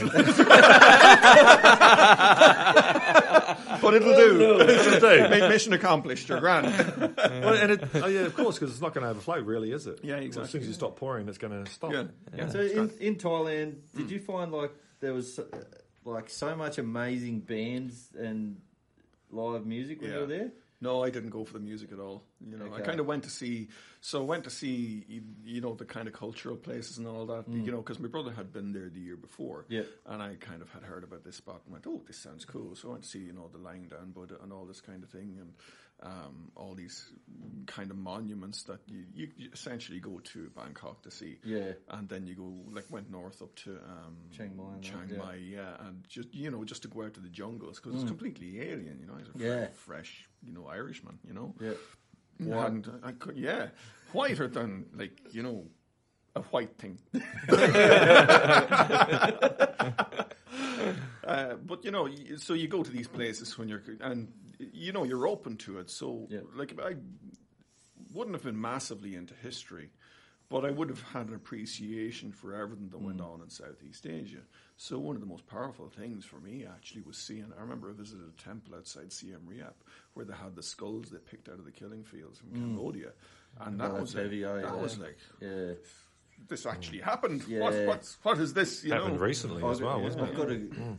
I'm trying to get him to come on. This old guy, he did a lot, like a lot of tracking around. Yeah. he went to the killing fields Yeah. over there and that. Yeah. Yeah, because the thing about the killing fields is it's not it's not one. There's like this is all over the country. You know, this Yeah. is like That's in, um, stuff. Uh, in obviously Cambodia, Yeah. but what's the Nom Phnom Penh? Phnom isn't Penh, the capital. Yeah, Yeah, that's it. yeah. Yeah, but I was going to say what I was getting at with the Thai mu- music. The it's kind of like the uh, the Thais have like a work ethic that is un, you know over work. here we don't have that. Like Yeah, they've got yeah. five jobs, they never sleep. Like you know what I mean? Like and especially when they pick up an instrument, Yeah. they know how to play the fuck out of it. Yeah, and, and maybe it's a thing of like when a culture is trying is getting itself richer. Then what happens is you kind of you got to do what you need to uh, to survive. Essentially, Yeah. you know. I mean, it, it's it's like I suppose in the. 90s coming up to early 2000s in Ireland would have been the most comfortable that we were and during that time you would have had people you know in the 80s, for instance, interest rates would have were pretty phenomenal in Ireland. You know, the place was the depths of depression all through the 80s. Like, I mean, we didn't have much money. Like, I mean, the reason I'm self-taught is not through choice, is because we couldn't afford lessons, Yeah. and there was nobody around to teach. You know, it's just it's There's it no was the nature of it. DJP down the road. No, no, exactly. No, no, no, no absolute legend to teach you guitar, bass, banjo, mandolin. Just saying. and I teach online. plug, that's right. Yeah. Who was they? Who was that again? That was DJ um, DJP teaching, was it? Hmm. DJP, yes. Yes, yes. Is that what it's called?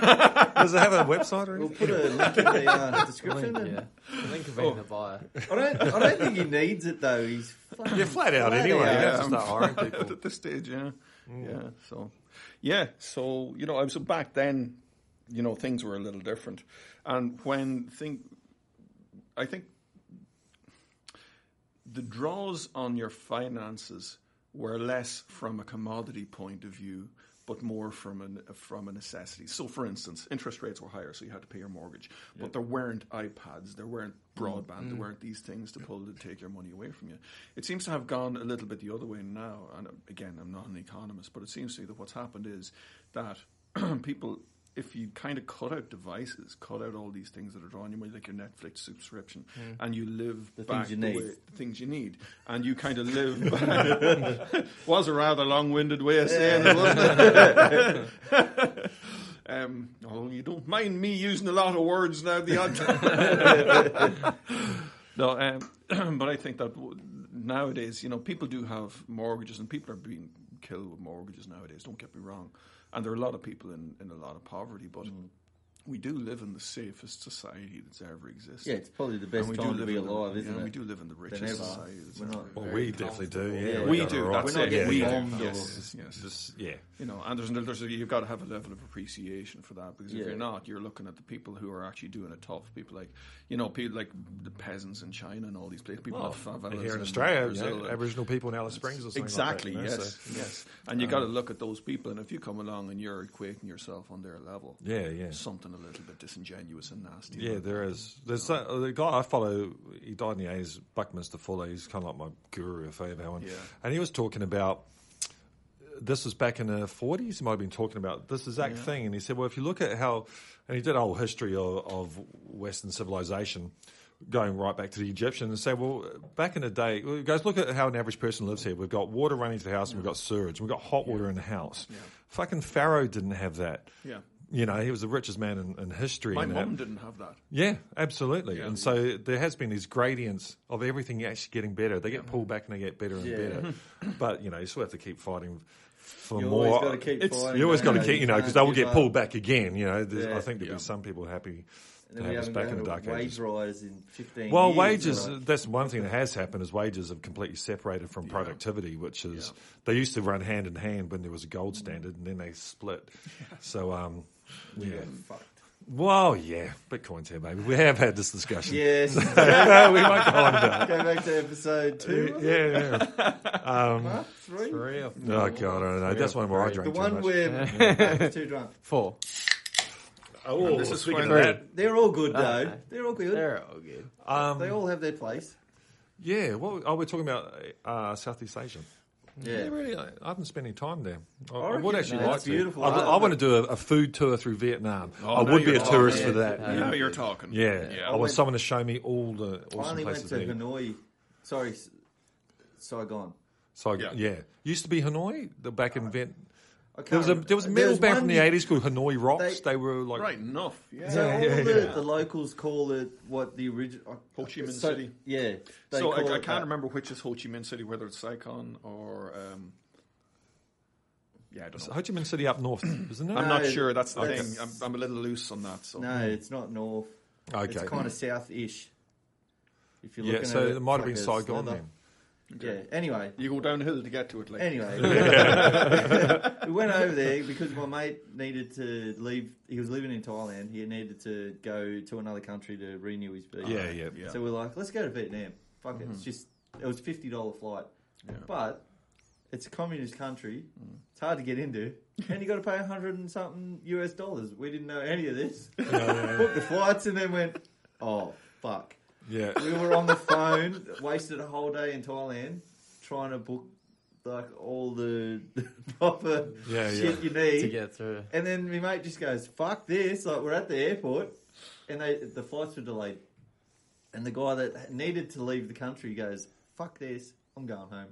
Oh wow! And you just- Wow. Wasted his hundred dollars, like Yeah. whatever US, like yeah. Yeah. just went, "Fuck it, I'm out Wow. of this." So what And did he do to get it? Oh, he went. he went like later on. He went to Singapore or something. Okay. Easy, where you Oh, don't need all yeah, that. yeah. garbage. Yeah. Yeah, yeah, yeah. But yeah, But it is any, any of the any of the countries that have had a turbulent relationship with the West. You're gonna Yeah. Yeah, Russia's really hard to get into. Evidently, you Yeah, need it is, you uh, need someone to Yeah. basically You do. sponsor you. Sponsor, or yeah. Yeah, which is interesting. We went Have you to, been there? um, no, we were gonna fly out to Ukraine, and we were at the airport, and we had someone s- to sponsor us, just Yeah. as the national, like they'd organised it, but then they wouldn't let us leave. But Australia, like on our end, wouldn't let us leave without visas. Yeah.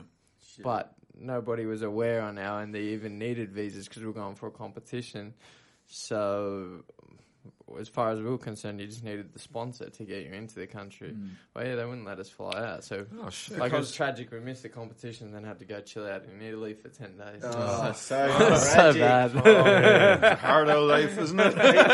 Eating pizzas and Uh, not, not quite. But uh, actually, yeah, I was always on weight then, so good gelato and shit. Oh, That's- yeah, great would be. food there, right? Yeah. Went from there to Albania, so.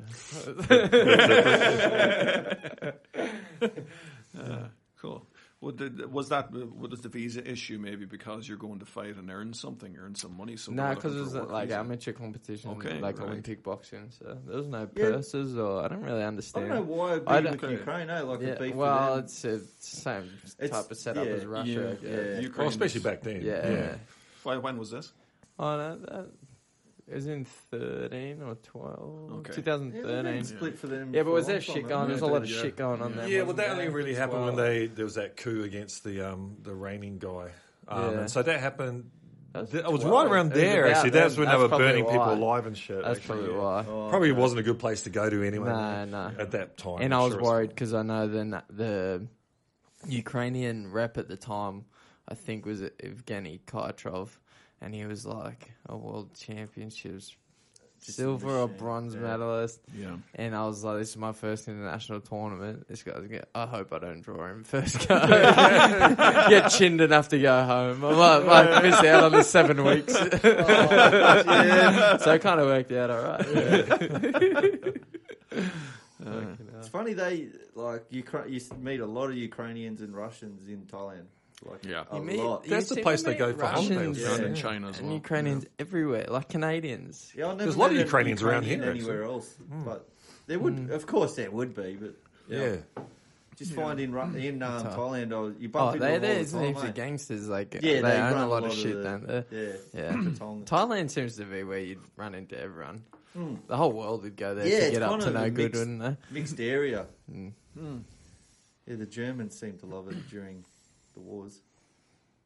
The wars. Which one? Thailand. The second one, yeah.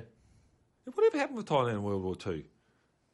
Um, They didn't get invaded, did they? No, I but don't know. I think the German troops were going. This It was the Japanese though, wouldn't it? Wouldn't it be Yeah. the Germans? Or did the no, Germans, Germans go on yeah, 'cause holiday? they- Really? This is a. I'm gonna fuck this up because I Yeah. fucked up Was this- last week. Was this a dreams and reality? there might be, but I'm pretty sure the Ladyboys became real popular from the German soldiers going to Thailand. Oh, it wouldn't surprise me. Yeah. Like I don't know where I heard it. I'll try and research it properly, like I usually do. If I made a mistake, I'm sorry. yeah, well, I think I think because I asked a mate of mine who's a, a Thai boxer and all that, and I said, "What happened with those?" Because Thailand's never been conquered, and I'm like, well, "Didn't the Japanese conquer? They fucking conquered everyone. Surely they would." I Left think alone, the king they? might have made a deal with Yeah, them, they were okay. neutral. Yeah, and so if that was the case, then maybe the Germans would have gone there for um Yeah. for a bit Well, of R and R. Well, there is a history, of, like I mean, on the Pacific Islands. You do, I can't remember the island or the country, but you have these uh, like fa'afafinas. Oh yeah, yeah, it's a classic thing. isn't Yeah, yeah, and essentially, for, like Pacific Islanders, essentially they've you know a family of boys or whatever. They bring one up as a girl, and then they'll get to a certain age, and then if they want to stay living as a girl, they can. For it's completely accepted. So I do think that maybe the, you know the con- like that kind of end of the world is a bit more accepting, or is, was a bit more accepting than the Western. Yeah, I world think so. Yeah. this wasn't a big deal. We had them in Yeah, New yeah. Zealand, Fa'afafines, and it's just That's right. it's not an, That's an actually issue. You know, it's like, Yeah, oh well, yeah, some yeah. good on them. You got, Yeah, there's no. Mm. Yeah. yeah. Yeah. I was thinking the other day, you got to have big balls to get your balls cut off when you think about it. It's a bloody, it's a life. I Yeah. mean, you, anybody who's got the courage to do that, To do like, that, whoa, yeah, good on you. Like, I just, yep, yeah. Big move. it's a Yeah. big I move. do, I do believe though you should be a certain It's one of the biggest. before you get Yeah. that shit done. Well, that's right. and maybe a, a little bit of a psych Psych- test yeah, that would be. because I think like I don't know. Let's I don't not- work in that field. Let's not open this can of Yeah. worms. I think because we'll take us down the wrong Right. hole. I think the ones Speaking of holes, the ones that go on these talk shows like their parents and they're like oh, they convince You know, them. Yeah, that's- from like that's- two years old and shit. that's disgusting. Fuck off. but that's I don't know. America, isn't it? Like Yeah, you that's know, like America there's in fucking general. anything. Yeah. there. Anything for Maury Povich. So. Yeah. Yeah. Yeah, that's Yeah. the show I'm thinking of. they're What? probably actors anyway. Yeah. What um. I can't really remember. I remember reading about it, but like the travel times in Ireland and Oh, usually can of worms now. We're just touching on Yeah, that. I I don't never- really. Yeah. Like I I know really a have to look into that. versus a Protestant thing. Not quite. It's Uh, close. okay. That's close, but not quite. More Republican versus Unionist. Okay. And there is a there's a slight. I mean, generally the demographic of a Republican would be a Catholic, and the Yeah. demographic of a of a Unionist would be a Protestant. But that is a general thing. You would have Protestant Republicans, and you would have Catholic Unionists. You know, um, so yeah. I mean, the thing I think that. Ireland, so Ireland is a, an old country, but it's only had its independence for around hundred years. You know, uh, we were a British colony up Yeah. at that point. You know, and I'm not going to get too deeply into the history of it. Um, Why we don't huh? we don't know much about it. Like, I, I All right, personally. okay. Give us a uh, David so the, guitar teacher version. Well, the the culture of Ireland, of course, is thousands of years old. I mean, we have like where I'm from, County Meath. There's a tomb a few miles from where I am called Newgrange, which is a megalithic passage grave, and it predates the uh, predates the pyramids of Egypt. Like it's Yeah. five thousand years old. You know, There you go. yeah. So Would not, would not have learned Nah. that if you Yeah. did not deep dive. Yeah, The, the, but these things like you have, you have Newgrange and you have Knowth and Dowth, which would be other passage graves. The interesting thing about Newgrange is that there it's a big meg- megalithic tomb. It was rediscovered back in the I think the forties, but I could be wrong. Um, but the thing about Newgrange is it's just a passage grave, which essentially means it's a big mound of dirt with a few stones around it, and then what you've got is you have a passage going into a central chamber. Now, mm-hmm. and that you have a lintel above the door, and the lintel has a little sun box just that the sun can come in. The sun only comes in first thing in the morning on the winter solstice for a few minutes, and that's it. That's it. They set it up so that would only shine directly in and only illuminate that inner chamber on for a couple of minutes on one day of the year. It's nuts that they So could do this in the Stone intelligence, Age. like high Oh, intelligence. Yeah, yeah, that's that. That's well. I don't know about higher intelligence or whether they were just you know they had the you know there were no chronicles. I mean, this was pre-history. Quite Mm. literally, we weren't recording what was going on then. So um, obviously smart enough to. Yeah, You've got be pretty smart to That's align a- bloody huge yeah, rocks like yeah, that. exactly. Were yeah. they- are they sure it's a burial mound? Y- y- as sure as you can be. The Yeah, remains were found on it. Yeah. Oh, they So were. They were- Yeah. As, yeah. as sure as you can be, of course, because you know nothing's. Possible. Yeah. There, could, there, there could be like, you know what we'll do? We'll build a big yoke. We'll throw a few bones in it, and we'll watch. We'll just we'll troll the owl, the, the people down there, the descendants. You know. oh yeah, they've always got a good sense of humour. in that. That's it. We'll have a bit of a giggle, and then they're all there, ninety years old, about to die. Oh, imagine when these people find this; it'll be hilarious. That's playing the long game. The long game. Yeah. So uh, yeah, so that's so a little bit about the trouble is Ireland has a really really old culture. You know, it goes back to Celtic times, with prehistory really, and uh, you know, ins and outs of it. It's the kind of thing that it's it's not difficult to comment on, but you have to be careful what you're commenting on. Right, because I remember this. Okay, I mean the Good Friday Agreement was drawn up uh, when I had left school. You know, previous to then, I would sit down watching the news, and it was nothing new to see a new person shot every day. Right, it was nothing new.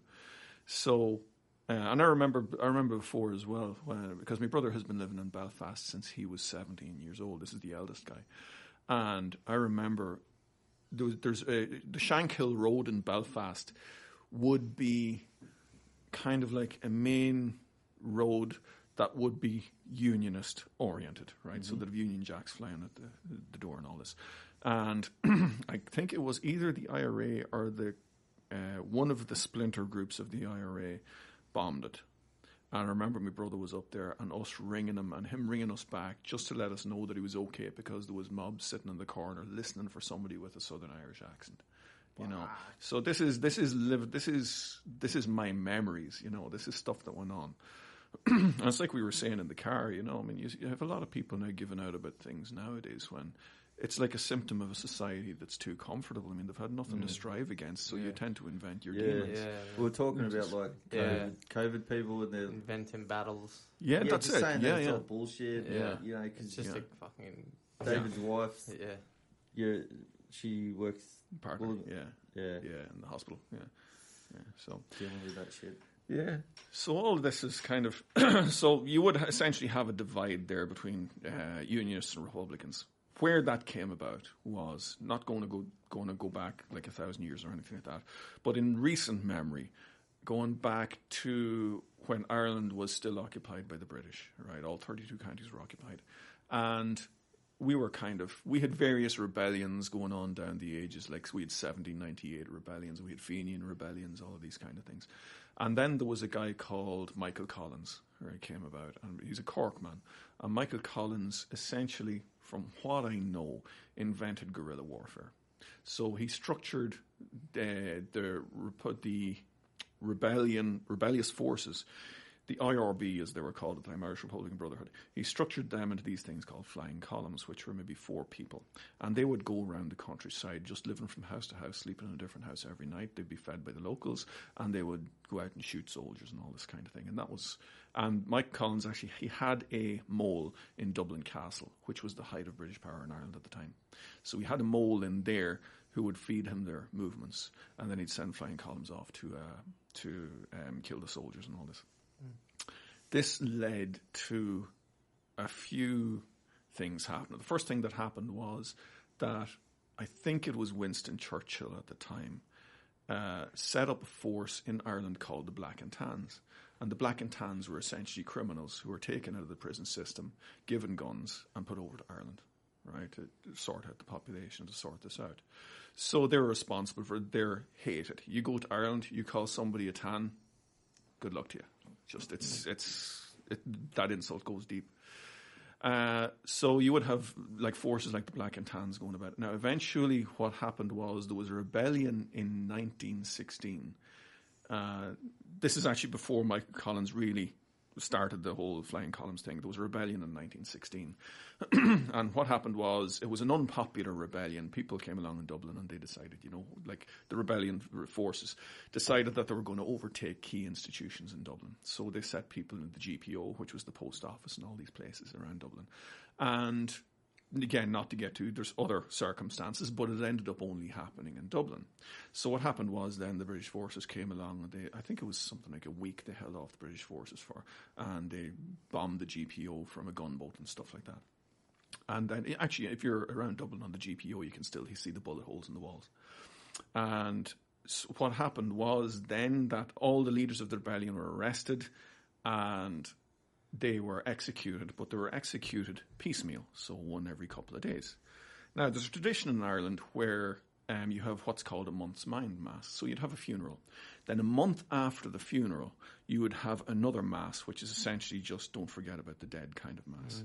So on the funerals, people weren't really into all this and they hated the rebellion. By the time the month's mind masses came along, people started to view the rebellion in a more romantic light. And that was the thing. It was the month's mind mass which turned the, the population against what was going on. On top of that, there was a guy called James Connolly who had to be, he was injured in the rebellion and he had to be sat down and tied to a chair before they shot him, you know. So there were a couple of these incidents that really got the populace against it. Uh, with the result that Michael Collins started up this rebellion then with these flying columns that I was talking about. Um, and they couldn't catch him. Essentially, they couldn't catch him. So what happened was then negotiations were opened. Um, Eamon de Valera was the guy who was who kind of negotiated or was so. Yeah, I'm not going to get into the the, uh, the specifics of it, but essentially what happened was uh, Michael Collins negotiated a treaty with the English, saying if you they they wanted to hold on to the six counties of six of the nine counties of Ulster, right? And the reason they wanted was because they were the most profitable. Like the Harland and Wolff shipyards were there, you know, all of these kind of uh, industries. So uh, Michael Collins said, "Yeah, right, no problem. We'll come along and we'll give you that if you give us 26 counties back." And that's what happened. So that's the treaty was signed, and you know all this. Uh, Eamon de Valera, who would have been technically Collins' superior, didn't agree to this. He didn't negotiate it, but he still didn't agree to it. With the result, then that's what sparked the Civil War. Right now, the Civil War is one of those things as well. I would know people whose parents, whose whose grandparents didn't talk because of it. You know, they wouldn't speak to each other. It was bitter. You know, and that kind of bitterness is kind of manifested itself then in the 1970s because there were various rules against Catholics voting in Northern Ireland, right? So we had civil rights marches in the north in the 1970s and the early 80s for, um, you know, essentially for Catholics to be given voting rights, the rights to own land, all of this kind of thing. And and there were a couple of other things happened, such as uh, there was a bloody Sunday ma- uh, massacre, which went on earlier in the century, which was marked again by another massacre. There was there was a whole heap of shit going on again. Not getting into specifics, and um, in the end, the way the troubles ended was that Another incident, I suppose, that's quite important for today's uh, to realize for today's society as a whole is that you had the IRB, who were Michael Collins' force. They transformed into the IRA. Okay, that's be the IRA that we'd know, right? Who currently would be more interested in drugs than anything else. Let's face it. now, the political wing of the IRA is called Sinn Féin. Okay, so you would have had very close ties. The deputy leader of Sinn Féin was a guy called Martin McGuinness. Right, I know this is getting complicated. He's- he's- Footsied me. I'm trying to listen. this? It's funny. Your foot's your name. I'm right here, you know. yeah, so Martin McGuinness would have, he was rumoured that he was the quartermaster of the IRA at one point. So, a guy whose organisation it was illegal to belong to, a terrorist organisation. And then you had another guy called Ian Paisley, and Ian Paisley was an absolute staunch Protestant reverend, absolute hated anything to do with republicanism. And when the Good Friday, yeah, so going back to the 80s, if you had somebody like Martin McGuinness on TV, they wouldn't play his voice. They would do a voiceover, right?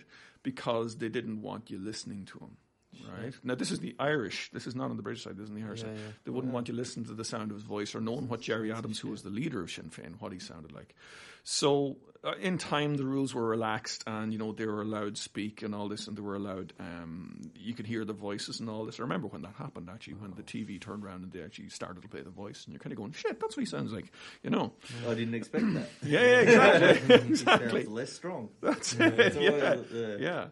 So uh, what happened then was you had uh, the Good Friday Agreement was again this is skirting over a lot of things. Good Friday Agreement was uh, was drawn up in the mid '90s. Now, one of the biggest things in the North was that the police force was all Protestant. Right, it was the RUC, the Royal Ulster Constabulary. And one of the things that happened with the Good Friday Agreement was that that was disbanded and the police force was reformed where they would draw equally from both communities, both Catholic and Protestant. Right, and that was a huge thing that actually made got the Catholics on side and got a lot of the Republicans on side because before then they would look to the IRA as the imposers of the law. Now the IRA couldn't; they didn't have that. You Yeah. know? Yeah. So, uh, so then in the end of it, Martin McGuinness and Ian Paisley became the best of friends. You know, which is and and in fact, I think one was at the other's funeral. Martin McGuinness was at Ian Paisley's funeral. Ian Paisley's son was at Martin McGuinness's funeral, and I'm not sure if he gave the homily, but he spoke very, very highly of Martin McGuinness. Mm. These are people from the opposite sides of the divide, mm. Yes. which is why it's galling to me when you look at the US and you see Republicans and Democrats Yeah. who have never drawn blood against each other, and yet they just won't even listen to the other Yeah. speak. How spoiled of a child Yeah, do you need to be? Mm. You know, it's just, you know, and like I know, like I mean, I used to work for, uh, I, I'm not going to get into specifics, but a couple of times, you know, Lord Mountbatten would have been the guy who was uh, blown up in 1980. In 1979, he was blown up. I know the guy that planted the bomb and made the bomb to do that. Wow. You know, Yeah. these are people. This is my memory. This is not Yeah. way back. Yeah, yeah. you yeah. know. So you know, it's fresh. Like, that's exactly it. It's still fresh, you know. So you know, people look at Irish people as kind of happy-go-lucky and all this kind of. Thing. That's because we know what it takes. Yeah. You know, Yeah. the minute you forget that, you're in trouble as Yeah, a society. absolutely. yeah. You know. And you, see that, like, um, You like do. even getting around there. Yeah. Like when we went over for the, um, we, we prepared there for three weeks. But you see it in the culture too. Like the Yeah. Irish, they're all good fighters. Yeah. They all wear their heart on their sleeve. They're not all, you know. Yeah, yeah. All the good fighters are good fighters. but they, but you know what I mean. Like they wear their heart on their sleeve. They all Yeah. like they have that thing where they back each other. Yeah, yeah, And there they're and they're they're proud of that like Yeah. fighting heritage too. I think it. like there's something in it. Yeah. Is it Mick Michael Conlan?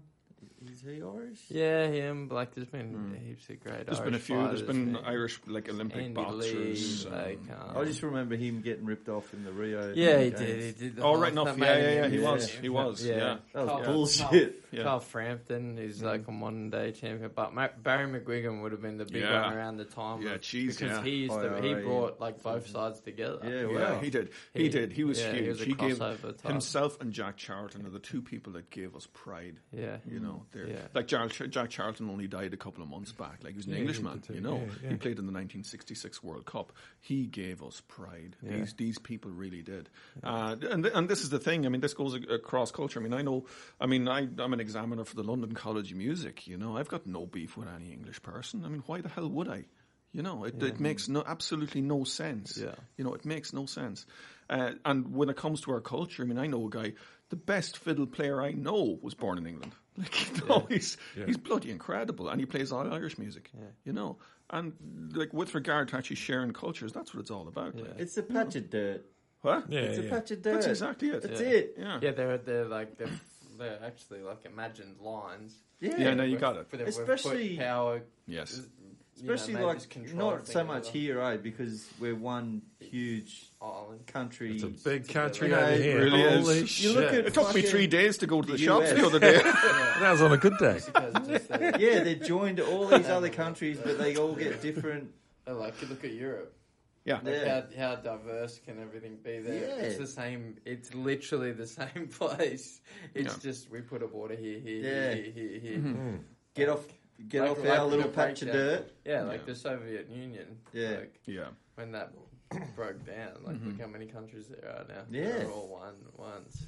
Well, that was Stalin's occupation during World War II. I mean, that was what Stalin was all about. Was he wanted to create a home for Russians, and that's really that's why he took over the Ukraine, the way he Yeah. took over Latvia, Lithuania, Well, he didn't have all enough? these places. Paul, I know And But Russia's the is- massive. it's nine time zones. That's right. Russia's Well, it- nine it- time zones. But also, to give them his due, they Yeah. had been invaded twice right through that corridor. Yeah. And Yeah. they just had enough of it. Yeah, They they said, wanted this." to take it. You That's a good point. You're like, Yeah. was- and that's why like Putin is so staunch about Ukraine now is because Russia, like in living memory, had 60 million people killed by the Nazis right through to Yeah. Ukraine. They came Yeah. through there, and so they they, they take it very seriously. Yeah, like a person ago. Like, yeah, a person ago. Mm-hmm. There's still people alive today that remember what Yeah. happened to Yeah, them. exactly, You know? yeah. So there, there's that as well. They just had enough of mm-hmm. the shit. And Yeah. they said, fuck Yeah. it, you know, we'll have, have this. Yeah. And, and yeah, it's reasonable, really. When you, like, Yeah. imagine if there was, Na- like, if there was, because there was the Warsaw Pact, which was all, you know, was Soviet Union basically, Yeah. and then there was NATO, and they were there. Yeah. These two huge pacts that cancel each other out.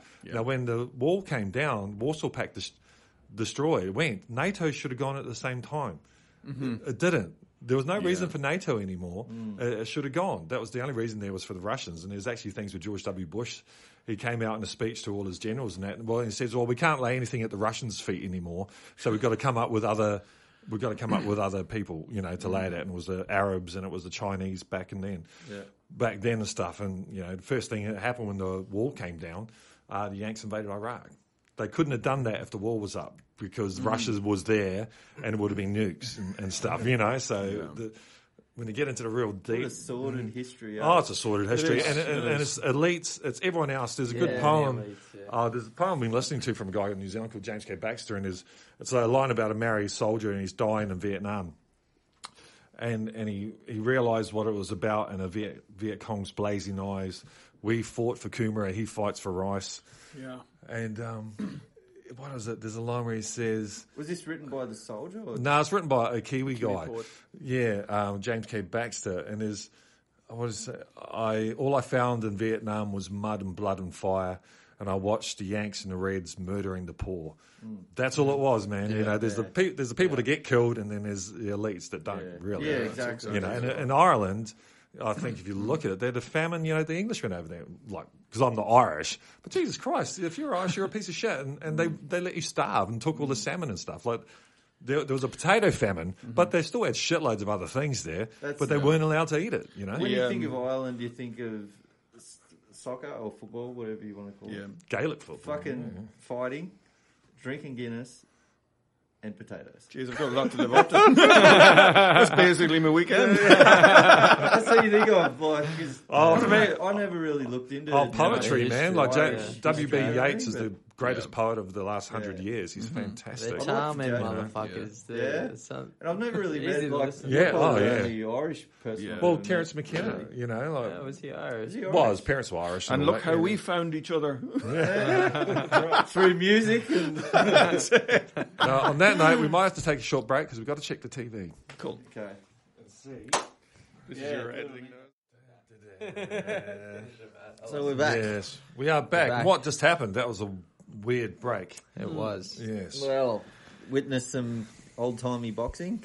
Yeah. Uh, to be honest, they Wasn't didn't look bad. too bad for their age, but Hmm. that's definitely why you should retire and stay On top? retired. Yeah. You Well, if they prefer- weren't even on top when they're No. both finished, but they should have stayed finished. On, preferably on top. yeah. It's a good spot. to I be mean, in. they, yeah. I didn't say anything rude. But no, It was re- it was entertaining. It, was. it wasn't It was awful. A spectacle, yeah. like, as Yeah. in, it was, it was Yeah. Do you think crazy to watch them together. yeah. Do you think. Tyson kind of backed off a little bit? I definitely, yeah. I think he hit him with a good shot to the Yeah. head and thought, oh, I'll probably put him out. I like this guy. I better not injure him. Yeah. yeah, Yeah, we could talk some shit, get a draw, and like maybe Yeah. do this again and make some more money. yeah. I don't want to hurt him. Yeah, which Yeah. God, I hope they don't do that. The way he was talking after, No. as if as if it's going to be an ongoing thing, is not a good look. It's not. It no, doesn't need to happen. No, it Was, um, It doesn't.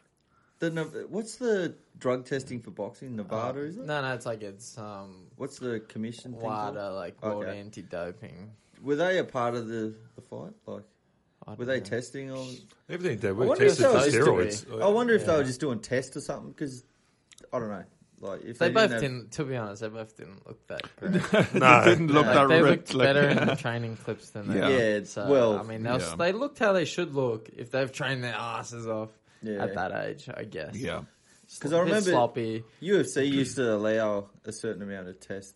Mm. Like, Yeah, no, WADA wouldn't like because it's Mm. WADA's the world That's if they're even anti-doping, in it, So that's yeah. like a, if that if that was Oh. that's the same as the Olympic Right. testing. So they've got a standard to hit, and they yeah, cannot compromise that what, standard. What the yeah. organisation says, yeah. that's what like it would that, be. Mm. Are, Yeah. So are they automatically contacted when a fight's going to kick off, or what's WADA. the go? Yeah.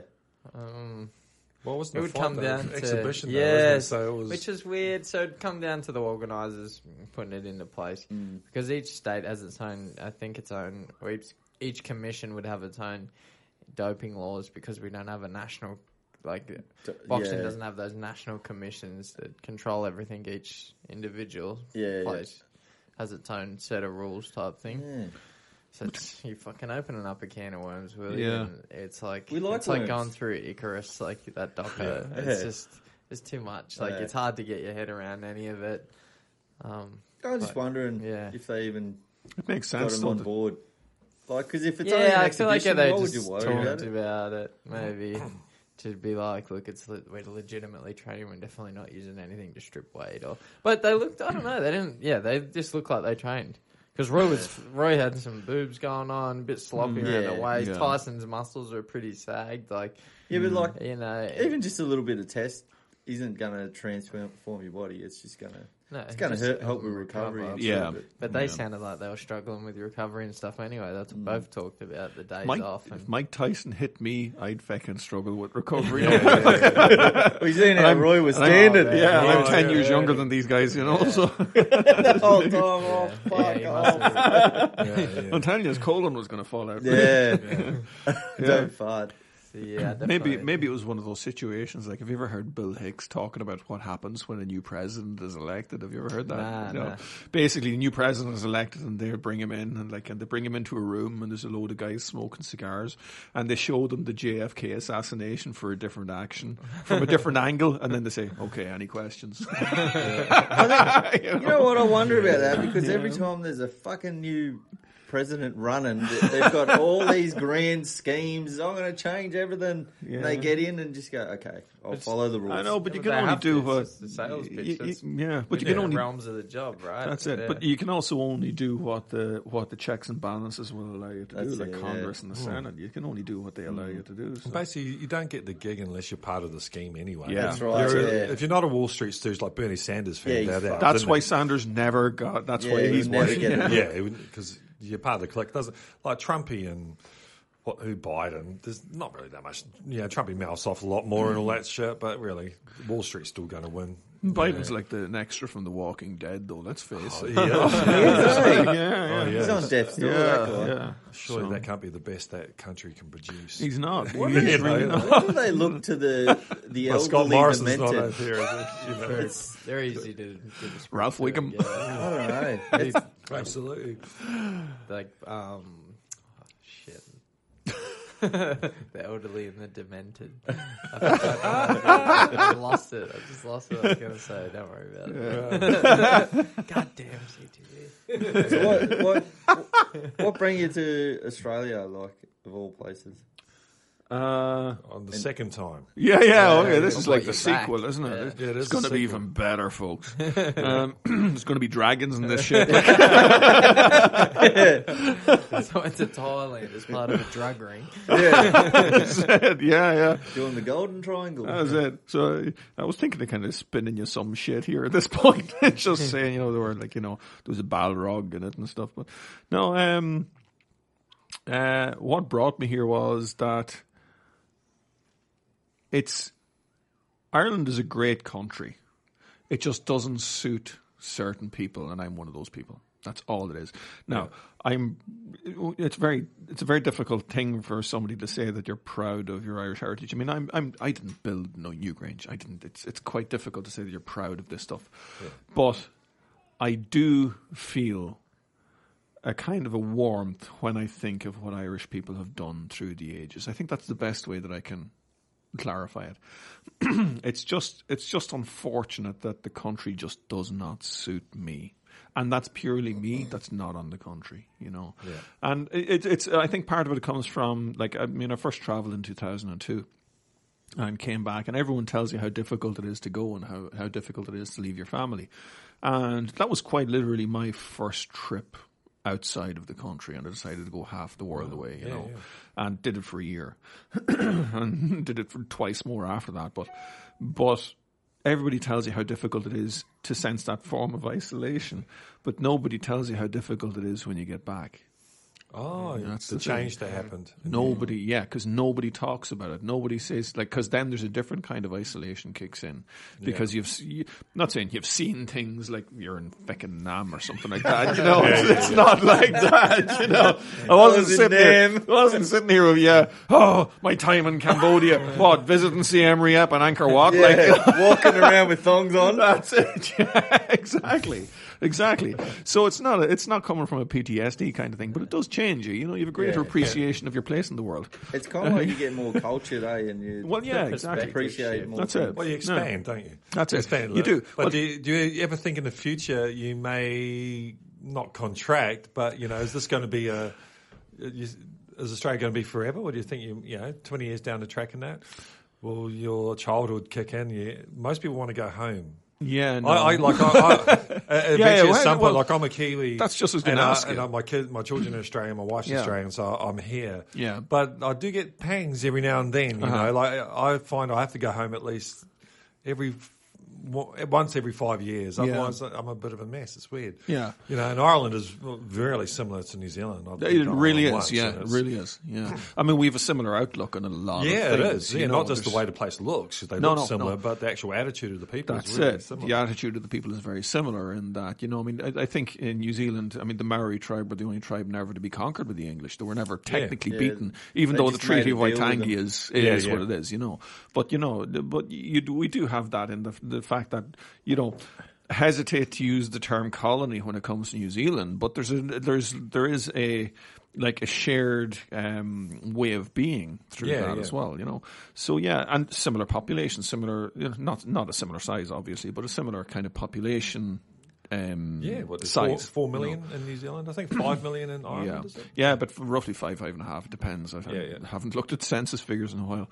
Um, But yeah, I feel that anyway. Yeah, Like, you know. yeah. But I'm so close to New Zealand is mm-hmm. I can be an Australian and a New Zealander, and it's just not a big deal. Yes. I think you know yes. I can carry well, that's both. that's exactly it. I'll carry both. I mean, I'm never going to give up my Irish passport, but I will apply for for Australian an Australian citizenship one, when I get here, and I'll hold both because you know, well, practicalities. Let's face it. If I have an Irish passport, any kids that I have can go ahead and study within the EU. Yeah. that's a hell Yeah, of a thing, right. you know. Yeah. And they can travel freely within the EU, which is another thing. You know, we're not looking at you, UK, uh, but but you know, there's a practicality to that that is very, very. Um, it's it's very just very sensible, you know. Yeah. Um, and then within Australia, I mean, if you have an Australian passport, you can travel freely between Australia and New Zealand, essentially. You Yeah, you know, can, so there's there's there are a lot of positives to the situation that I'm in.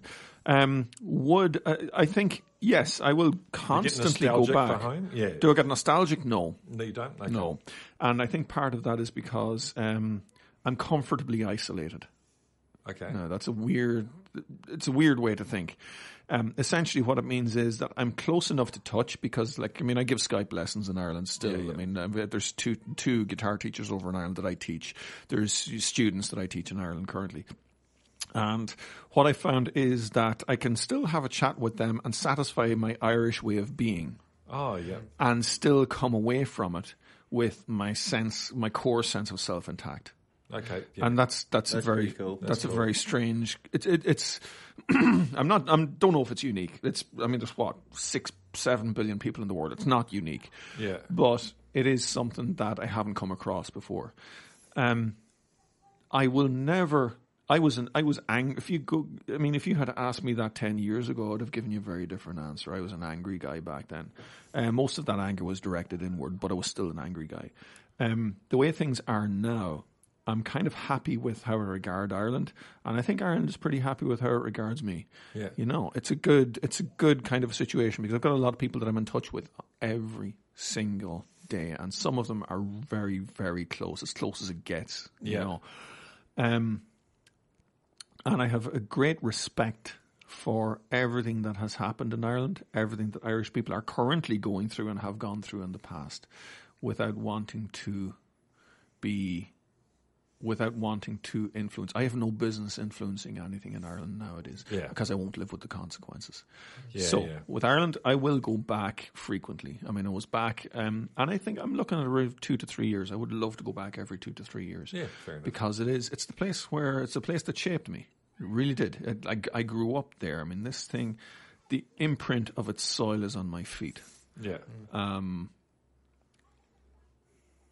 I think that's a good enough distance in both time and physicality Yeah. that I'm comfortable with that. And I think that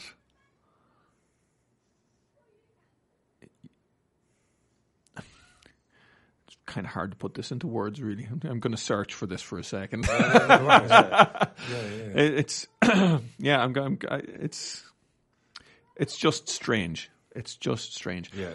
I think that the ultimate arbiter of where I will rest is that I would love to be buried in Ireland. Yeah. I'd love to be buried there, but I don't want to live there. You know, Wow. Yeah, yeah. that's what it is. Now, the the, the, the idea of burial it kind of comes back to how Australians deal with death and how Ireland deals with death. They're very, very different. That's completely different. Very Yeah, different. yeah. I, I think Ireland has more in common with New Zealand and Yeah, how it it deals with death, Yeah. with the marae and mourning of the marae Yeah, and all of that. The tangi and stuff. What That's do you exactly do? it. What's the Irish? So what we do is, I mean, Ireland was a very religious country going back maybe even to the 19, early 1990s, Mm-hmm. because and the reason I say that is because you know the Life of Brian, you know that Yeah. Monty Python movie, that was it. banned in Ireland until the Was early it? 1990s. Yeah, it was banned Shit, as blasphemous. really? Yeah, yeah, yeah, it was banned as blasphemous. they kind of hammer the um, Irish Mm. Protestants and yeah, yeah, it's ironic, isn't it? Yeah. yeah. So, you know, when it comes to um, how we regard death, we have a very death is a part of life to us. So, for instance, it's important for us to celebrate a person's life after they've gone. Okay, to me, it's alien when I see on ABC the warnings that say, you know, that these um, these The shows, images, yeah, these sorry. images show uh, like a person who's passed on. To me, that's alien. Mm. Because to me, I think that that's a homage to them. You know, I mean, they, they're dead but not forgotten. You know, Mm. and I'm not speaking about this from some kind of um, some kind of third party way. I mean, like like I identified my brother's body and my dad died in my arms. I know what death looks like. You know, so when so what we do in Ireland is like in both of those funerals, for instance, what we would do is we would come along and we'd get the body. and of course, the, you have to go through all the bits and pieces for the coroner if there's any kind of problem or if there's not, they just get the cert. And then what happens is the body is brought back to the house in general. And then what happens is we have a wake. Now, do you know, you guys know what a wake is? Yeah. Okay. Well, Well, yeah. it's like I've seen our our version. type of wakes, but I don't know what. Right. the Well, Irish what's, what's your type of wake? it's I'm like, a, curious. it's like Just- a celebration and the Yeah. Yeah, kind of but- eating, drinking, talking to relatives. It's normally after the funeral, though. Yeah. Yeah. Ah, yeah. Oh, it's So- after the funeral, so okay. like after the Yeah. funeral, you get on the after- person, yeah, chat Right. about the person. Straight after about yeah. Gotcha. Yeah. What we do is we have the body in the house and we will kind of have a bit of a celebration over the body. The coffin will literally be in the room, open casket. Okay. And we'll sit down and we'll, that's usually when the whiskey is brought out Mm. and stuff. And, you know, some people don't like alcohol in it, so they'll have tea and all this kind of thing, and that's cool. Um, but what we'll do is we'll have a celebration, we'll talk about the person Mm. as they're in the room. You know, the only difference is really that they're dead. But we'll Yeah. talk about them, and we'll share stories and all of this. Yeah. And that happens like for a full night. Now, the big thing about a wake is that the body should never be left alone. There's always got to be somebody with the body, all right? And that's quite a that was quite a big thing for us when we were growing up in rural Ireland. So you know, you'd have somebody like all night this goes on, and then the next morning, uh, what happens is the body would be brought to the church, and then the church, the body is left overnight in the church again, and then the day after that, then is the funeral, and then once the funeral is done, you all go to the pub and have a big old hoolie. But it's quite literally a celebration. It's not. Uh, you do have times when it gets rough. So, for instance, when the body is about to be brought to the church and they have to close the coffin, that's a bloody rough time because Mm. you know in your head that this is going to be the last time you're going to see this person. you Yeah. know? So you know that's that's a rough time, um, and then afterwards it just turns into a celebration. It's like people come up to you and you're you are a little bit dazed. Don't get me wrong, but it's the right kind of dazed and it's filled with positive memories. You know. Yeah. I think by not talking about death, you're ignoring a very, very significant part. Yeah, we don't. Yeah, it's- Australians humanity. don't. Australia's terrible. We're at fucking funerals. Yeah. terrible. Yeah. Yeah. I've been. I've only really been to one. Yeah, yeah. Like my, One? My Wow. pop's funeral. On your pop's funeral That actually was- was, a reasonably good one. That was heavy yeah. for me though, 'cause Yeah. that Yeah. was the first funeral I ever went to. I was Really? like, Yeah. holy shit! How old were you? Fucking thirty. Yeah, Oh, yeah. Jesus, okay. Yeah, I've, I've been sheltered, My pop, but everyone pop- lived yeah, yeah. forever. Yeah, yeah, that's Like, it. I've been lucky That's that exactly everyone it. has lived I think, forever. yeah, I think Yeah, you yeah. have to accept that you know your time is limited. Yeah. and uh, there's a dual purpose to that because not only does it mean that you accept what you've got and you accept your lot a little bit better, what it also means is that you can you re- because you realize your time is limited, you can sit down and say, right, what bloody use am I gonna put with my time on earth? Yeah, because yeah. everybody nowadays, you know, it seems to be trendy to be an atheist. Now, I'm not religious at all, don't get me wrong. But the thing about that is, then after you die, you die. So what does that lead you down the path of no conscious morals for your actions? Mm. Because ultimately you're going to die and you're not going to care. It's like, that's no way to live. Yeah, You know? no. Why don't you? So I think that once you acknowledge that death is there and you have a sense of your own mortality, well, then you can get you can Get set yourself. it, You can get you? shit done. Yeah, then. you get No, shit done. You can get shit done. Try and make it a better Yeah. Is place. it At least with agnostic? some mark. Agnostic. The, I'm kind of am. Yeah. Well, is that the, the believe in the universe kind of? no? of? Agnostic one? just No. means you believe it when you see it. Like That's basically, Yeah, it, yeah, yeah. yeah, Yeah. That's Which is, you know, I, I'm a multi-angular agnostic. I don't believe in anything. You know, like until but it's I- there. Yeah. Yeah, well, well, even when it's there, is it really there? You know, like the whole Yeah. the whole thing is in our head. You know, you're just I create this whole room in my head. Yeah. from You're in the images- Matrix. Yeah, from from uh, it is the whole thing is a Yeah. matrix, and so you wake up. Yeah, it's funny, like Mm-hmm. like moods and, and mental health, and some days you wake up, you're fucking top of the world. And other days you wake up, and you're not. Yeah, you're at the you're bottom of it. Nothing's fucking changed. You know, It's funny Yeah. you So- say that yeah. about it's in your head because I was having a conversation. This guy I work with, he's like going, "Oh, it's so stressful and that," and I'm like, Yeah. stress is only in your head. Like. You, you you're choosing to be stressful. Yeah. The situation's not stressful. It's just your Oh, five mindset. minutes late. I'm like, oh, fuck.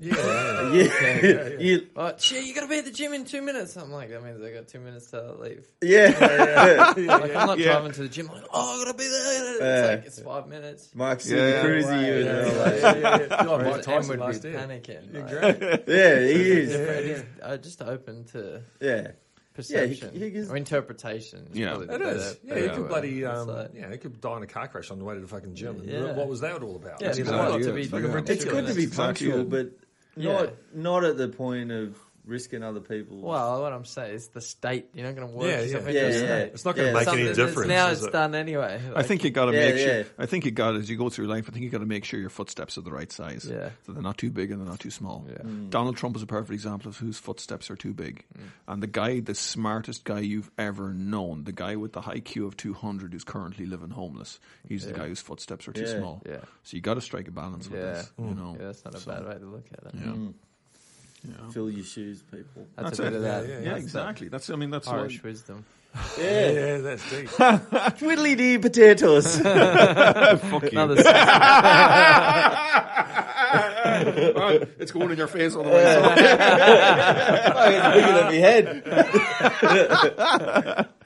yeah. Yeah, that's that's interesting. But the um, we you talk about like that, like where you're born and where you'd go back to to, Yeah. to be buried, and that Yeah. attachment to it still. That's it. It's funny because every time I go to the coast, that's how I feel. Yeah. because Like Yeah. I'm in the same country, and I'm only like a couple hours up the road, but I feel Yeah. every single Like time down- I go back to the coast, like um, like down south, Yeah. like that's where I feel attached Yeah, yeah. to. Like You I belong. always say to Em, Yeah. like this is where I'm, like I want to live here. Yeah.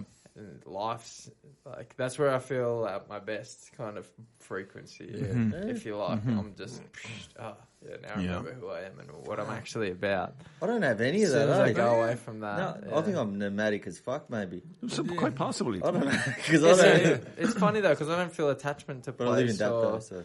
Like every time I travel, I feel fine. Yeah, yeah. I never get homesick, but it's just when I go to that You- you feel connected to, yeah, uh, that's what I 'Cause just all feel your like that's memories where I'm and shit. supposed to be. That's I kinda don't even know if it's memories because I don't even like all the memories. Yeah. You just Okay. feel there. All right. Just fe- I I'm don't like know, that with, something um, in it. Like, with Napier in New Zealand, where I grew up there. Oh, Napier. Really? Yeah, Oh, yeah. okay. So that's my, my hometown. You know, we left when I was twelve or something like that. Yeah. And um, yeah, and I dream about the place. You Yeah. know, like I and we, I- not like we didn't have an idyllic upbringing. Mum and dad broke up, and there was dramas and all that. But the place itself was, was idyllic. You know, it's a Mm. wonderful place. And that was back in the days when kids used to jump on their motor on their BMXs and go. Like, Yeah. I'm gone for eight Yeah. hours. yeah, And, you know, my kids have never had that. You, knew know, where they- everyone yeah. was by their bikes. Yeah. yeah, Yeah. Steal the yeah. bikes out the front of the house. Yeah, that's I what it was. them days. Yeah. Yeah. It's, Ain't gonna happen again. It's crazy it? though. Those those really, it's like eight or nine years. That Mm-hmm. base programming, your Windows, then mm-hmm. sets you up for the rest of your life. Yeah. Hey, you know, you get Yeah. fucking you get bad programming, then Yeah, you're fine. you're in trouble. Yeah, Yeah. So we have. Exactly. we have to yeah. do a follow up mm-hmm. if we can of your step dad. Oh yeah, after I'll talk to mum. Yeah, yeah. P Diddy. If we're I allowed. call him. I call him the pirate captain. Oh, we're It's allowed actually now. someone did ask me about it the other day. I was like, I was like, I don't know what we're allowed to talk about. yeah, I don't know. oh, I think we can talk about it. He's on bail now, so he's bail, but he's you know like he's not he's not well. So Yeah. the cancer's got him as it does. Uh, so we could probably talk about, about anything, but I not don't. cancer. He's got the cancer or the cancer. He's got a bit of both. Yeah, yeah, a bit of, bit of cancer. Yeah. and um, and everything else. But he's Oh, got twenty cunt. lives, you know, like so. Um, Yeah. but yeah, I'm, I'm not sure. Not from a a, a technical like uh, police point of view, but from a family point of Yeah, view, yeah. how much I can Yeah, say. you exactly. know, Yeah. so, Yeah, that's yeah, right. yeah. um, but yeah, That's the thing that's going to stop you more than the legalities. Yeah, of course it is. Yeah, yeah, yeah. yeah. That's what matters, isn't it? Yeah, But I'll find out, and also getting the correct information because I'm not talking to Paul directly. He doesn't answer his phone. Yeah. So, um, uh, and and there's always em- embellishments, you know, like it's Chinese whispers, isn't it? You know, you never Yeah. unless you're talking to the person Yeah. directly, and even You're then trying to fill the holes. you're trying to fill the holes. No one really knows what's Uh-huh. going on, you know. Yeah. So um, we we should the, T- the TV. T, C. to be continued. We will do a, a special on them. Yeah, I've, I've had some follow ups. Yeah, yeah, yeah, that's right. you, you're getting your CIA on. Yeah, they're what, what happened with uh, Matt's Yeah. fucking dad? I don't know. Uh, we- you- just stay tuned. Stay tuned. Oh yeah, That's keeping the views up. yeah, yeah, Three- 300 episodes later. yeah. It's on its Yeah. way. I just got to find the information. Yeah. And we can't go over there. It's another thing. Like it's this Yeah, COVID that's thing. it. Yeah. Yeah. It's Been a bollocks, bitch. man. Jesus Christ. Chaos. It is. You know, if I if, if I wanted to go back to Ireland right now, I couldn't do it. You, you couldn't. They're couldn't in do it. lockdown again. Yeah, yeah. I mean, there at one stage there was hitting around fifteen hundred deaths. Now it's I think it's around fifteen hundred uh, cases, new cases a day rather. Yeah. and I think they're down to what. 300 and they're celebrating that they're down to 300 they went into full lockdown again you know but yeah it's kind of mad you know because we're here like with uh, in australia and it's a pretty blessed position Yeah. and uh, Very blessed. yeah, it is. Yeah, but I'm looking at like I'm looking at the COVID cases here, and I'm thinking because I don't really like the Liberals, but then the next thing I see what they're doing, I'm kind of like, oh, fuck, I gotta hand it this to you Yeah. guys. Like, Yeah, yeah, actually yeah. did an all right job here, Sometimes you know. a nanny state actually. uh, That's- yeah. yeah. Um, but you think Ireland should be able? They're in Ireland. They should have been able to pull it off as well. you Well, know? what, what happened was is an interesting thing. So, um, you know, it's bad when St. Paddy's Day is cancelled. Like, oh shit! Yeah, yeah, for sure. uh, What yeah. was the cases you were telling me?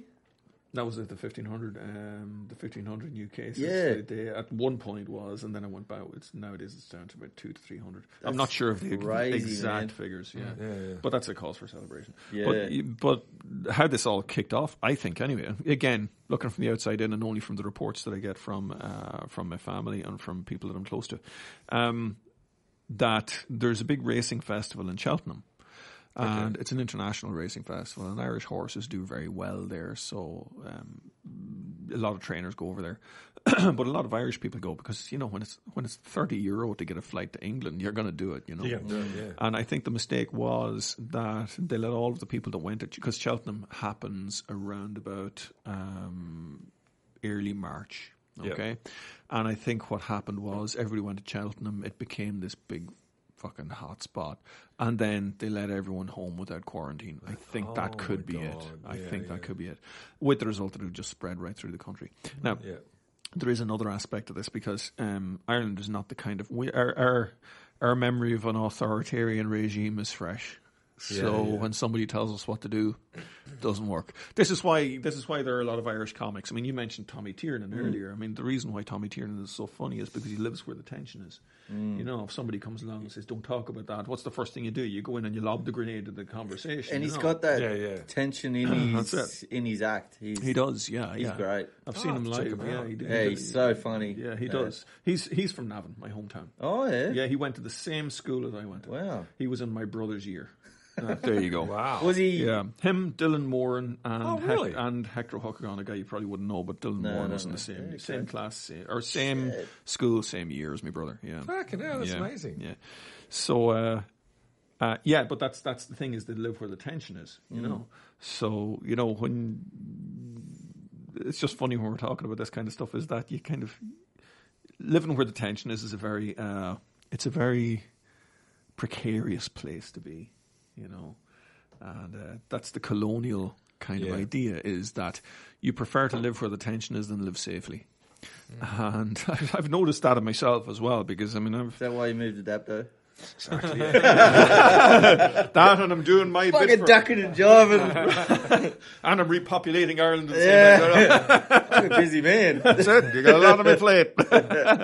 no, um, but the, but that's uh, I can't remember what I was talking about actually. The yeah the anti-colonial thing. Yeah, You yeah. know, but that's where it comes from. Is that uh, you know we don't we don't like being told what to do, you know. Yeah. But it comes from the point of view of we know what it's like when we're told what to do for too long, rather than we don't like being told what to do because this is our freedom. Yeah, there's there's yeah, a hell of yeah, a yeah. difference in outlook, you know. So uh, yeah, it's an interesting kind Also, I of a think with dichotomy. COVID, if it was Ebola, I don't think anyone would have had a fucking problem. It's far more putting visceral, isn't it? Yeah, like because it is. It's just. You know, like it's four Yeah. times worse than a flu. Yeah. and, and think, so it's bad enough. It's pretty Yeah, fucking bad. enough. I think yeah. they're probably they're right to lock down and Yes. all that type of shit. Yeah. but it's close, isn't it? Really, Yeah, you know, like, it where's is. the fine line? Because people do die of the flu. Uh-huh. Every, every and eventually, Yeah. society will have to make a call that yeah, we're not going to shut society down for the flu, even though Yeah. X amount of people die. Mm, So some there is a call being made about Yes. when enough is enough. True. isn't it? But the You know? problem is we know what a flu does. We don't know what COVID does. yeah, yeah, You know, I mean, the last thing you want is a disease that's so bloody contagious that ten years down the road is going to turn us all into zombies. Yeah, yeah, you know, yeah, that's which, right. you know, Yeah, yeah. Mother Nature has this left hook that just you know Yeah. that Hasn't you don't see coming. In Uh, just- there are a few different strains. Yeah. There are a few different strains. Apparently, there are because I'm not an immunologist. I mean, Yeah. I'm talking the same as anyone else. But it would though, wouldn't it? It would mutate Yeah. if it's in different areas. yeah, It well, does. would, if it wants to Yeah. survive, it's well, that's it. One of the functions of Mother do. Nature is to mutate. yeah. That's why humans have gotten to where we are. You know? Yeah. It's random mutations and it just depends upon. I mean, how evolution works is a mutation occurs. Does the person breed? Well, then the mutation stands. Do they live long enough to breathe? Mm. You know, this is why something like um, how um, in vitro got encephalo. what? What? That's how polar bears got wide. Yeah, that's a part of it. More Mutation. camouflage, more of them survived. Therefore, it stayed. That's yeah, right, that's yeah. exactly it. Yeah. So pe- people think that uh, that evolution is all about the benefit of the species. Nothing of the sort. It's does the person live long enough to breed? And Jesus. That's it. And Jesus. Yeah. Jesus. Yeah. And touch Jesus in there. That's it. So, lo- so long as he doesn't get caught by the O'Neill's nails, guys. He's pretty shredded these days. He, Yes, he yeah, just fuck him up. That's what happens when you're a BG, 2,000 year old BG, you know? yeah. Be Jesus. Jesus. Uh, we're living in the tension now, lads.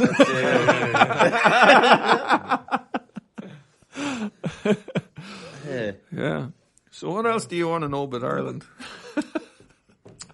Um, I think we did all right with Ireland. We're Yeah. going, we're going okay. What else is going on there? I, I went there and I found you couldn't go to a pub and sit by yourself. No. It just it's not No. possible, man. What do you mean? No. Someone will talk to you. Oh, it's cool. like it's, yeah, thought which is you great. they were going to Yeah. fuck you up. No, no, no. But even if you wanted to sit by yourself, I don't think it's a possible thing. You know, Oh, that's like cool. It's, That's it's no. really cool. Friendly Yeah, because what motherfucker. happens is you go to this. Actually happened to me before, like when I was in Navan before, and I, I went up to the bar, and there was this alpha sitting at the bar, and I was, in, I was there for a friend of mine's birthday. That was it. He was turning thirty, so uh, I walked up for my usual, you know, twenty pints of Guinness, you know, ten for each nostril, Yeah. and uh, efficiency. Yeah. Uh, so It's all uh, about balance. no, you got it. That's it. no, I got it. No, I'm not going to tell that joke. Um, but uh, walked up to the bar, and it was it uh, which bar was it? the Royal Meath? That was it. That was it. The Royal Meath bar, because Meath is one of Meath is, is where I'm from. It's a county. It's one of you know 26 within the Republic, 32 within the island. All right. Um, and the thing about Meath is there are two counties. There is Meath and West Meath, right? West Meath is quite obviously west of Meath. But Yeah. combined, the two of them were a fifth province. So currently in Ireland you have four provinces. You have Leinster, which is in the east, Munster, which is in the south, Connacht in the west, and Ulster in the north. Yeah, Ulster okay. is where the six counties were taken from that I was talking about before. Yeah. So uh, there was a fifth province in historical times called Meath which is a combination of Meath and Westmeath, these two places. Yeah. And traditionally, it was the seat of the High Kings of Ireland. So each province would have its king, and then the High King would be seated in Meath, and that was it. Okay, yeah. And it goes back to one of the legends was about St. Patrick setting the Easter fire and all of that, and I'm not going to go into that because it's Yeah. another long story. but uh, hence, you will hear talk of Royal Meath. You know, Okay, yeah. hence, you know, the High King. So that's where Yeah, the yeah. royal thing comes from. So uh, I was in a bar called the Royal Meath, and I remember walked up to the, I walked up to the bar, and there was this fella sitting there. I would have been about thirty-one or two at this point. And this fella sitting there, and he's just reading the paper with his glasses. This would have been about nine o'clock at night. He was having a quiet pint of Guinness, and he was reading. And uh, I walked up to him, and or, sorry, I walked up to the bar and just ordered me pint and got me pint. Or uh, as I was waiting for the pint to settle, um, we just he just I just said looked at the paper and said something to him, and that was grand. He said something back to me, and I walked away from him three hours later, going, Yeah. fuck happened? Like, Said, have how you these- going? that's it. You know, one thing begs another. You know, Yeah. so yeah, that's it. You The kind great wouldn't get that here, would you? That's Nah, it. man, I I do find say that. to fuck off. Yeah. That's it. And you go, well, aren't you a polite boy? Go, Can I come home with you? No, I think the art, the art of conversation is dying a bit, maybe in Yeah. Australia, maybe with the youth and that. But like, it's hard to get Yeah. young people to talk, even, even at Absolutely. the supermarket or some shit. You know, That's check it. out Yeah. person. yeah, yeah. Yeah, I think they want if it's like this. You, it's like But you they're want, you want something but- from them or something. Yeah, you know I, I just mean? think, there's I motive find them nervous. Yeah. They, they're not used to the. they- Com- yeah. They don't know the etiquette of it or something, man. I, I- yeah, I think it's a combination of the two. I think I think the primary motive is actually the etiquette. You know, because Yeah. if you're unused to etiquette, if you're just if all you know is is um, having chats with somebody via text, Yeah. there's a hell of a Yeah. lot of nuance. I mean, Clever Hans taught us that for Christ's sake. You know, yeah, absolutely. so you know, I mean, if you don't know how to interact with people, how are you going to do it on a prolonged basis? Yeah. Yeah. There has to be some kind of specific hunger within you to want to develop that skill. There must be that Yeah, breakdown you're right. too on a family level. I think where the communicate because the communication is not there. It's not Yeah. being taught. Like Yeah. You don't. How many people sit around at a dinner table together and have a conversation anymore? Exactly. they sit in Yeah. front It's of the like a TV and massive eat- breakdown. Yeah. and- Yeah. That social dilemma dives into that. Does it? Does it? Oh, right. Yeah. You seen it on Netflix? No, I've, I've Oh, seen the first it, twenty yeah. minutes. Check of it so- out. Yeah, I gotta watch it's, it. it's worth But looking. because it is a skill, it's a diff- it's a difficult. Yeah.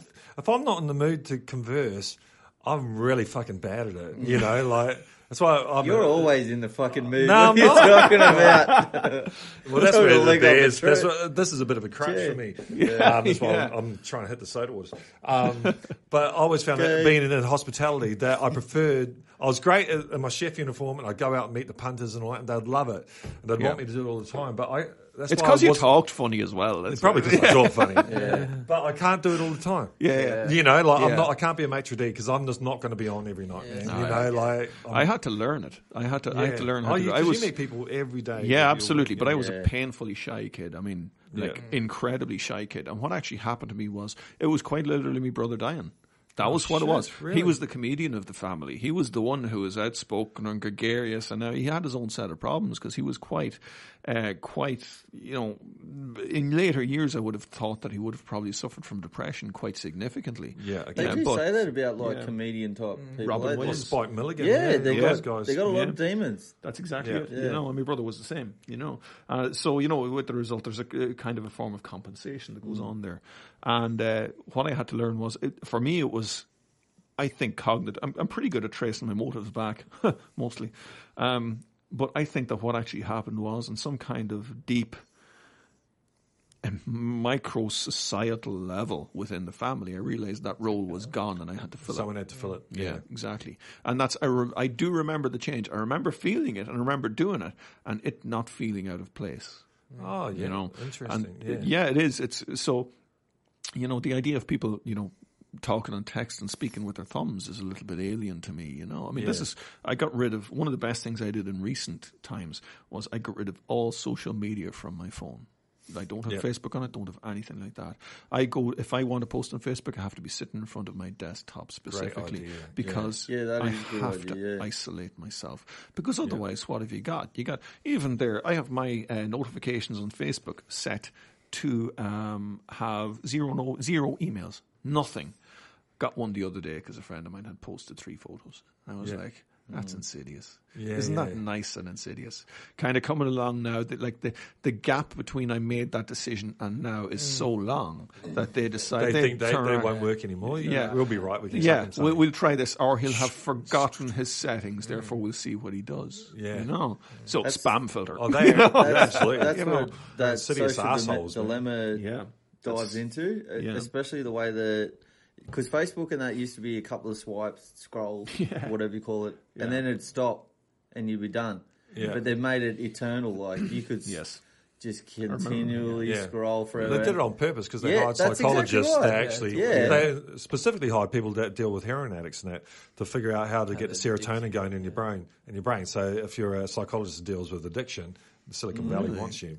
Yeah, so that- that's how out. insidious these fuckers are. And serotonin is a hell of a it's a hell of a thing. Oh, sh- it 'Cause- gets me every time. I have to take Yeah. Facebook off my phone, man. Fucking, Yeah. I'm on there for hours. It's- like the I don't like Facebook. Eh? I don't like really any of them, but it's like, Yeah. I don't mind Instagram because you get depends who you follow. You get deep. Yeah. Like, I follow a lot of photographers and like, Decent picture. No. adventure type people. It's a more visual kind of medium. yeah, anyway. so it's kind of like But even that, Yeah. that's just adverts now. Have you noticed that every third Yeah. photo is a fucking Yeah. ad? Facebook bought it. That's why. there you go. So, Yeah. um, they're monetizing it out to the beat the band. Yeah, so I was talking to this IT guy yesterday, and, I- and we were talking about this very thing. Mm-hmm. And I said, "Well, you're a smart guy. You're, you're an IT. Can't you just take Facebook's um, software, just take it all, you know, copy it, whatever, and, and do your own thing? You know, because we know how to do it now." He goes, "They've got twenty-seven thousand servers. Yeah. you know, like it's Yeah. not that fucking simple, man. They are a huge, Mm-hmm. huge. and the, beast. imagine the law Yeah. team behind them. Oh shit! That's yeah. it. You They know. just crush you before you get started. Yeah, well, Yeah. I suppose that's why the Chinese saw it coming. That's what Chinese actually TikTok. banned uh, Facebook from China and all that, and that's when they started WeChat yeah, they Oh, did. right yeah. enough, yeah. I remember so- being there when the, it was. because they knew Yeah. Like they could see kicking what Facebook was and what these things actually were. And now the Americans can see what they know what it is because they Yeah. invented it. You know, Yeah. Yeah. they're banning. I think they're banning TikTok. TikTok They are. because it's got They're nothing to do with well, photos and all to, that. They're yeah. trying you to, know. yeah. It's yeah. got to do with um, connections between people and seeing what they're doing. Same as That's that, really the, the the, money Face is. app. Remember the FaceApp, and it made you look Yeah. old. I think Yeah, it was a Russian. Was it? Was it Russian? really? I think so. I remember the American Yeah, like blowing up about it, trying to say, Uh-huh. "Don't use it. Don't use it. They're That's what we do. Stealing your data." yeah. well, it's, uh, yeah, well, it's not even really the data. It's just it's all about connections. Is where information is the new money, Yeah. isn't it? You know, but they, So- they can. They're, they're getting like a like an avatar of you every time you use your phone. Yeah. That's what Oh, that yeah. social Yeah. dilemma's like. It- It's like building an avatar of all your Yeah, absolutely. works. quirks So- whenever you do Every things. time Yeah. it's pulling you in. Yeah. yeah. Yeah, you bought a Coke on a Monday, and there's you know, Yeah. next- a month later, there on a Monday, there's a Coke ad That's you. just like it's like a fucking. I don't even enjoy it though. I fucking hate it. It pisses me off that I have to be on there. Makes Well, that's that's what angry. happened in Yeah. business. You have to be on That's the bloody so thing, shit. so you're shafted. That's the problem with it It is- Um, it is fucking- at the moment. but hopefully, you know, so there's all these apps to do everything. Surely, someone uh, is, there's a glaring hole in the market, which is a privacy app. Why isn't there an app that goes around and searches through your phone and all that and makes sure that you are private? It's No, a you perfect can. thing. You because- can NordVPN do it, and they block servers No, from, that re- yeah. Oh, do they? from Yeah. reading. Like you can hook it up to your your phone, Yeah, laptop, yeah. Okay. computer, so they can't steal your data. Huh. But you got to Yeah. There was something You a few years pay, back yeah. called the black phone, which was essentially a phone that was untraceable to all intents and purposes. But the way I, I would view They that call is burners. No, that's that's a phone you drug dealers. That's what they do. yeah, no, Can't no, talk. no, Where- the black phone. again? But a black phone is like the most secure phone ever, and nobody's Okay. heard of it. Doesn't be advertised or it's it's not Yeah, advertised. yeah, it's or not anything for like that. Yeah, Yeah, yeah. Um, well, it's it's it's the way I look at it is that there's a there's a fiscal weight behind these things. So if you look at a black phone, less people are going to be. So if you are manufacturing a black phone and then you're trying to entice developers. Who are you going to choose? Are you going to choose the developer that makes everything private, or are you going to choose the developer that will expose you to more audiences and therefore give you millions in revenue? Yeah, it's yeah. an economic decision, and I think it's the same thing with privacy. It's an economic decision. So Oh, who, who yeah. are you know? So you could invent a privacy app, but the amount of investment you would need in that to offset what these companies are making from the selling of information yeah, yeah, absolutely. is Yeah, astronomical. sure. So it's it's never going to work. They're saying that very- even with cars and that now, like all the Yeah. GPS systems, Yeah. like you can't actually. We've moved into new. Well, we don't have capitalism, but we've moved, moved into new whatever it is, where you don't just purchase a glass or a cup. Everything. That's what five G was actually. When people were racking up about five G, they were doing it me for the wrong reason. Yeah. You know, well, five G was is because they the the Chinese system where they the government knows everything that you do. The only way they can do that is through five G because you need a Yeah. broad network. That's the Mm. thing that they want to bring to the West. Is that every camera's going to recognise what you're doing, and there'll be a social credit score. You know, you voted for the wrong people, and that, and, Yeah. and you, you lose something. You know, It's So- a minority report kind of. yeah, it's a minority. Yeah. Yeah, The we've got this the real whole the- dystopian future Yeah. looking at us. The way my old man put it was like, just say you were a unionist, and then ten years later, it's on record you're a unionist. yeah, mm-hmm. They outlaw unionism. Mm-hmm. You're flagged as a unionist. yeah, that's And right. They come and fucking lock you up. Mm-hmm. Well, even more, even almost worse than that. Um, if everything goes, if there's no cash anymore, you're just wiped out of the system. Like if you can't get the new digital cash that these banks are, or not in the banks, the government's going to release. Um, you're just not. You, people can't even chuck you money if you're begging on the street because Yeah. there's no cash. Yeah. We're, gonna let, know. we're not going to Yeah. let that happen, surely. Fuck. I think we No, will. I think it will. I don't know. Well, I I think it will. Cash. I think it will, and it will evolve because there's always going to be a reaction against it. So it's going Yeah. to evolve in some in some manner. Uh, but yeah, these things. I mean, if any, if history has proven us anything, it's that we get improvements, we abuse it, then we use it right, and then we improve again. We abuse that. We, you know, Yeah. I mean, this is Yeah. this is precisely. I mean, if, if you take, you know, something the atom bomb, for instance. You know, you take the atom bomb, for instance, and uh, you know you had the Manhattan Project, and the reason that was developed was because they needed a quick solution to World War II. So they went ahead and they bombed Japan twice, and then decided, right, that's grand, we're going to pull back. Everyone knows we have it. A couple of years later, the Russians have it, so now you've got a standoff. Mm. So then the escalation of that was right through the Cold War. It ended in 1989. You know, and that's a good 40 year distance. You know, it's just 40 years before everything actually settled down, and you had a generational change. So then what happens is now you have a situation where nuclear weapons are not really the talked about thing because everyone knows that they're there, right? So then what happens is we come along and we think to ourselves, okay, well, how can we, you know, we've developed this weapon. Well, what else can we do with it? Oh, we can provide nuclear power, which is currently, you know, these, which uh, nuclear power believe it or not, is actually currently the safest form of power we've got on the planet. Mm-hmm. You know, the one with the least impact. And I think that's it's something the environmentalists miss a little bit. You know, but even the Dalai Lama has turned around and said that it, could- like environmentalists, all they want to do is save everything. That's not the way things should be. You know. Yeah. So it's an interesting kind of a thing that we tend to like take these systems, develop them, abuse them, and then we pull back from and say, okay, now we're going to use it right. And it's it's kind of like this living in the tension idea that I think humanity has, where what we'll do is we'll come along, we'll push the boat out, find where the limits are, and then pull back. It's walking the line between order and I chaos. love that shit. Yeah. eh? Yeah. Yeah. With everything. That's yeah. it. Uh, yeah. Kids do it every day. It's like, Yeah, a, yeah. it's like, a, That's it's like it. a yin and yang thing, Yeah, man. that's That- exactly what Feng it is. shui. Yeah, and and in doing every fine with yin balance. and yang, there's a reason why in the yin and yang symbol you have a dot of black in the white and why you've got a dot of white in the black. It's because you can't have one without the other. Balance. Yeah. Yeah, it's balanced, but also you need a certain amount of one within the other because if you don't, you're never going to challenge yourself. That's it. Yeah. You know, Well, nature actually hates equilibrium, doesn't she? that's it. You know. yeah, yeah. Doesn't Equilibrium like, really doesn't like exist. balance. It's either going there or Yeah. there. Yeah. It doesn't exist and never will exist in equilibrium. That's why entropy and the cold death, the cold heat death of the universe is actually a thing. It's because everything will go back to chaos after a while. It just will. I mean, that's what the cold heat death of the universe is and it is going to be in the future. You know. That's a bright spark to end there. What? Podcast on it. Yay! We're all going to heaven, lads. Eh? Hey.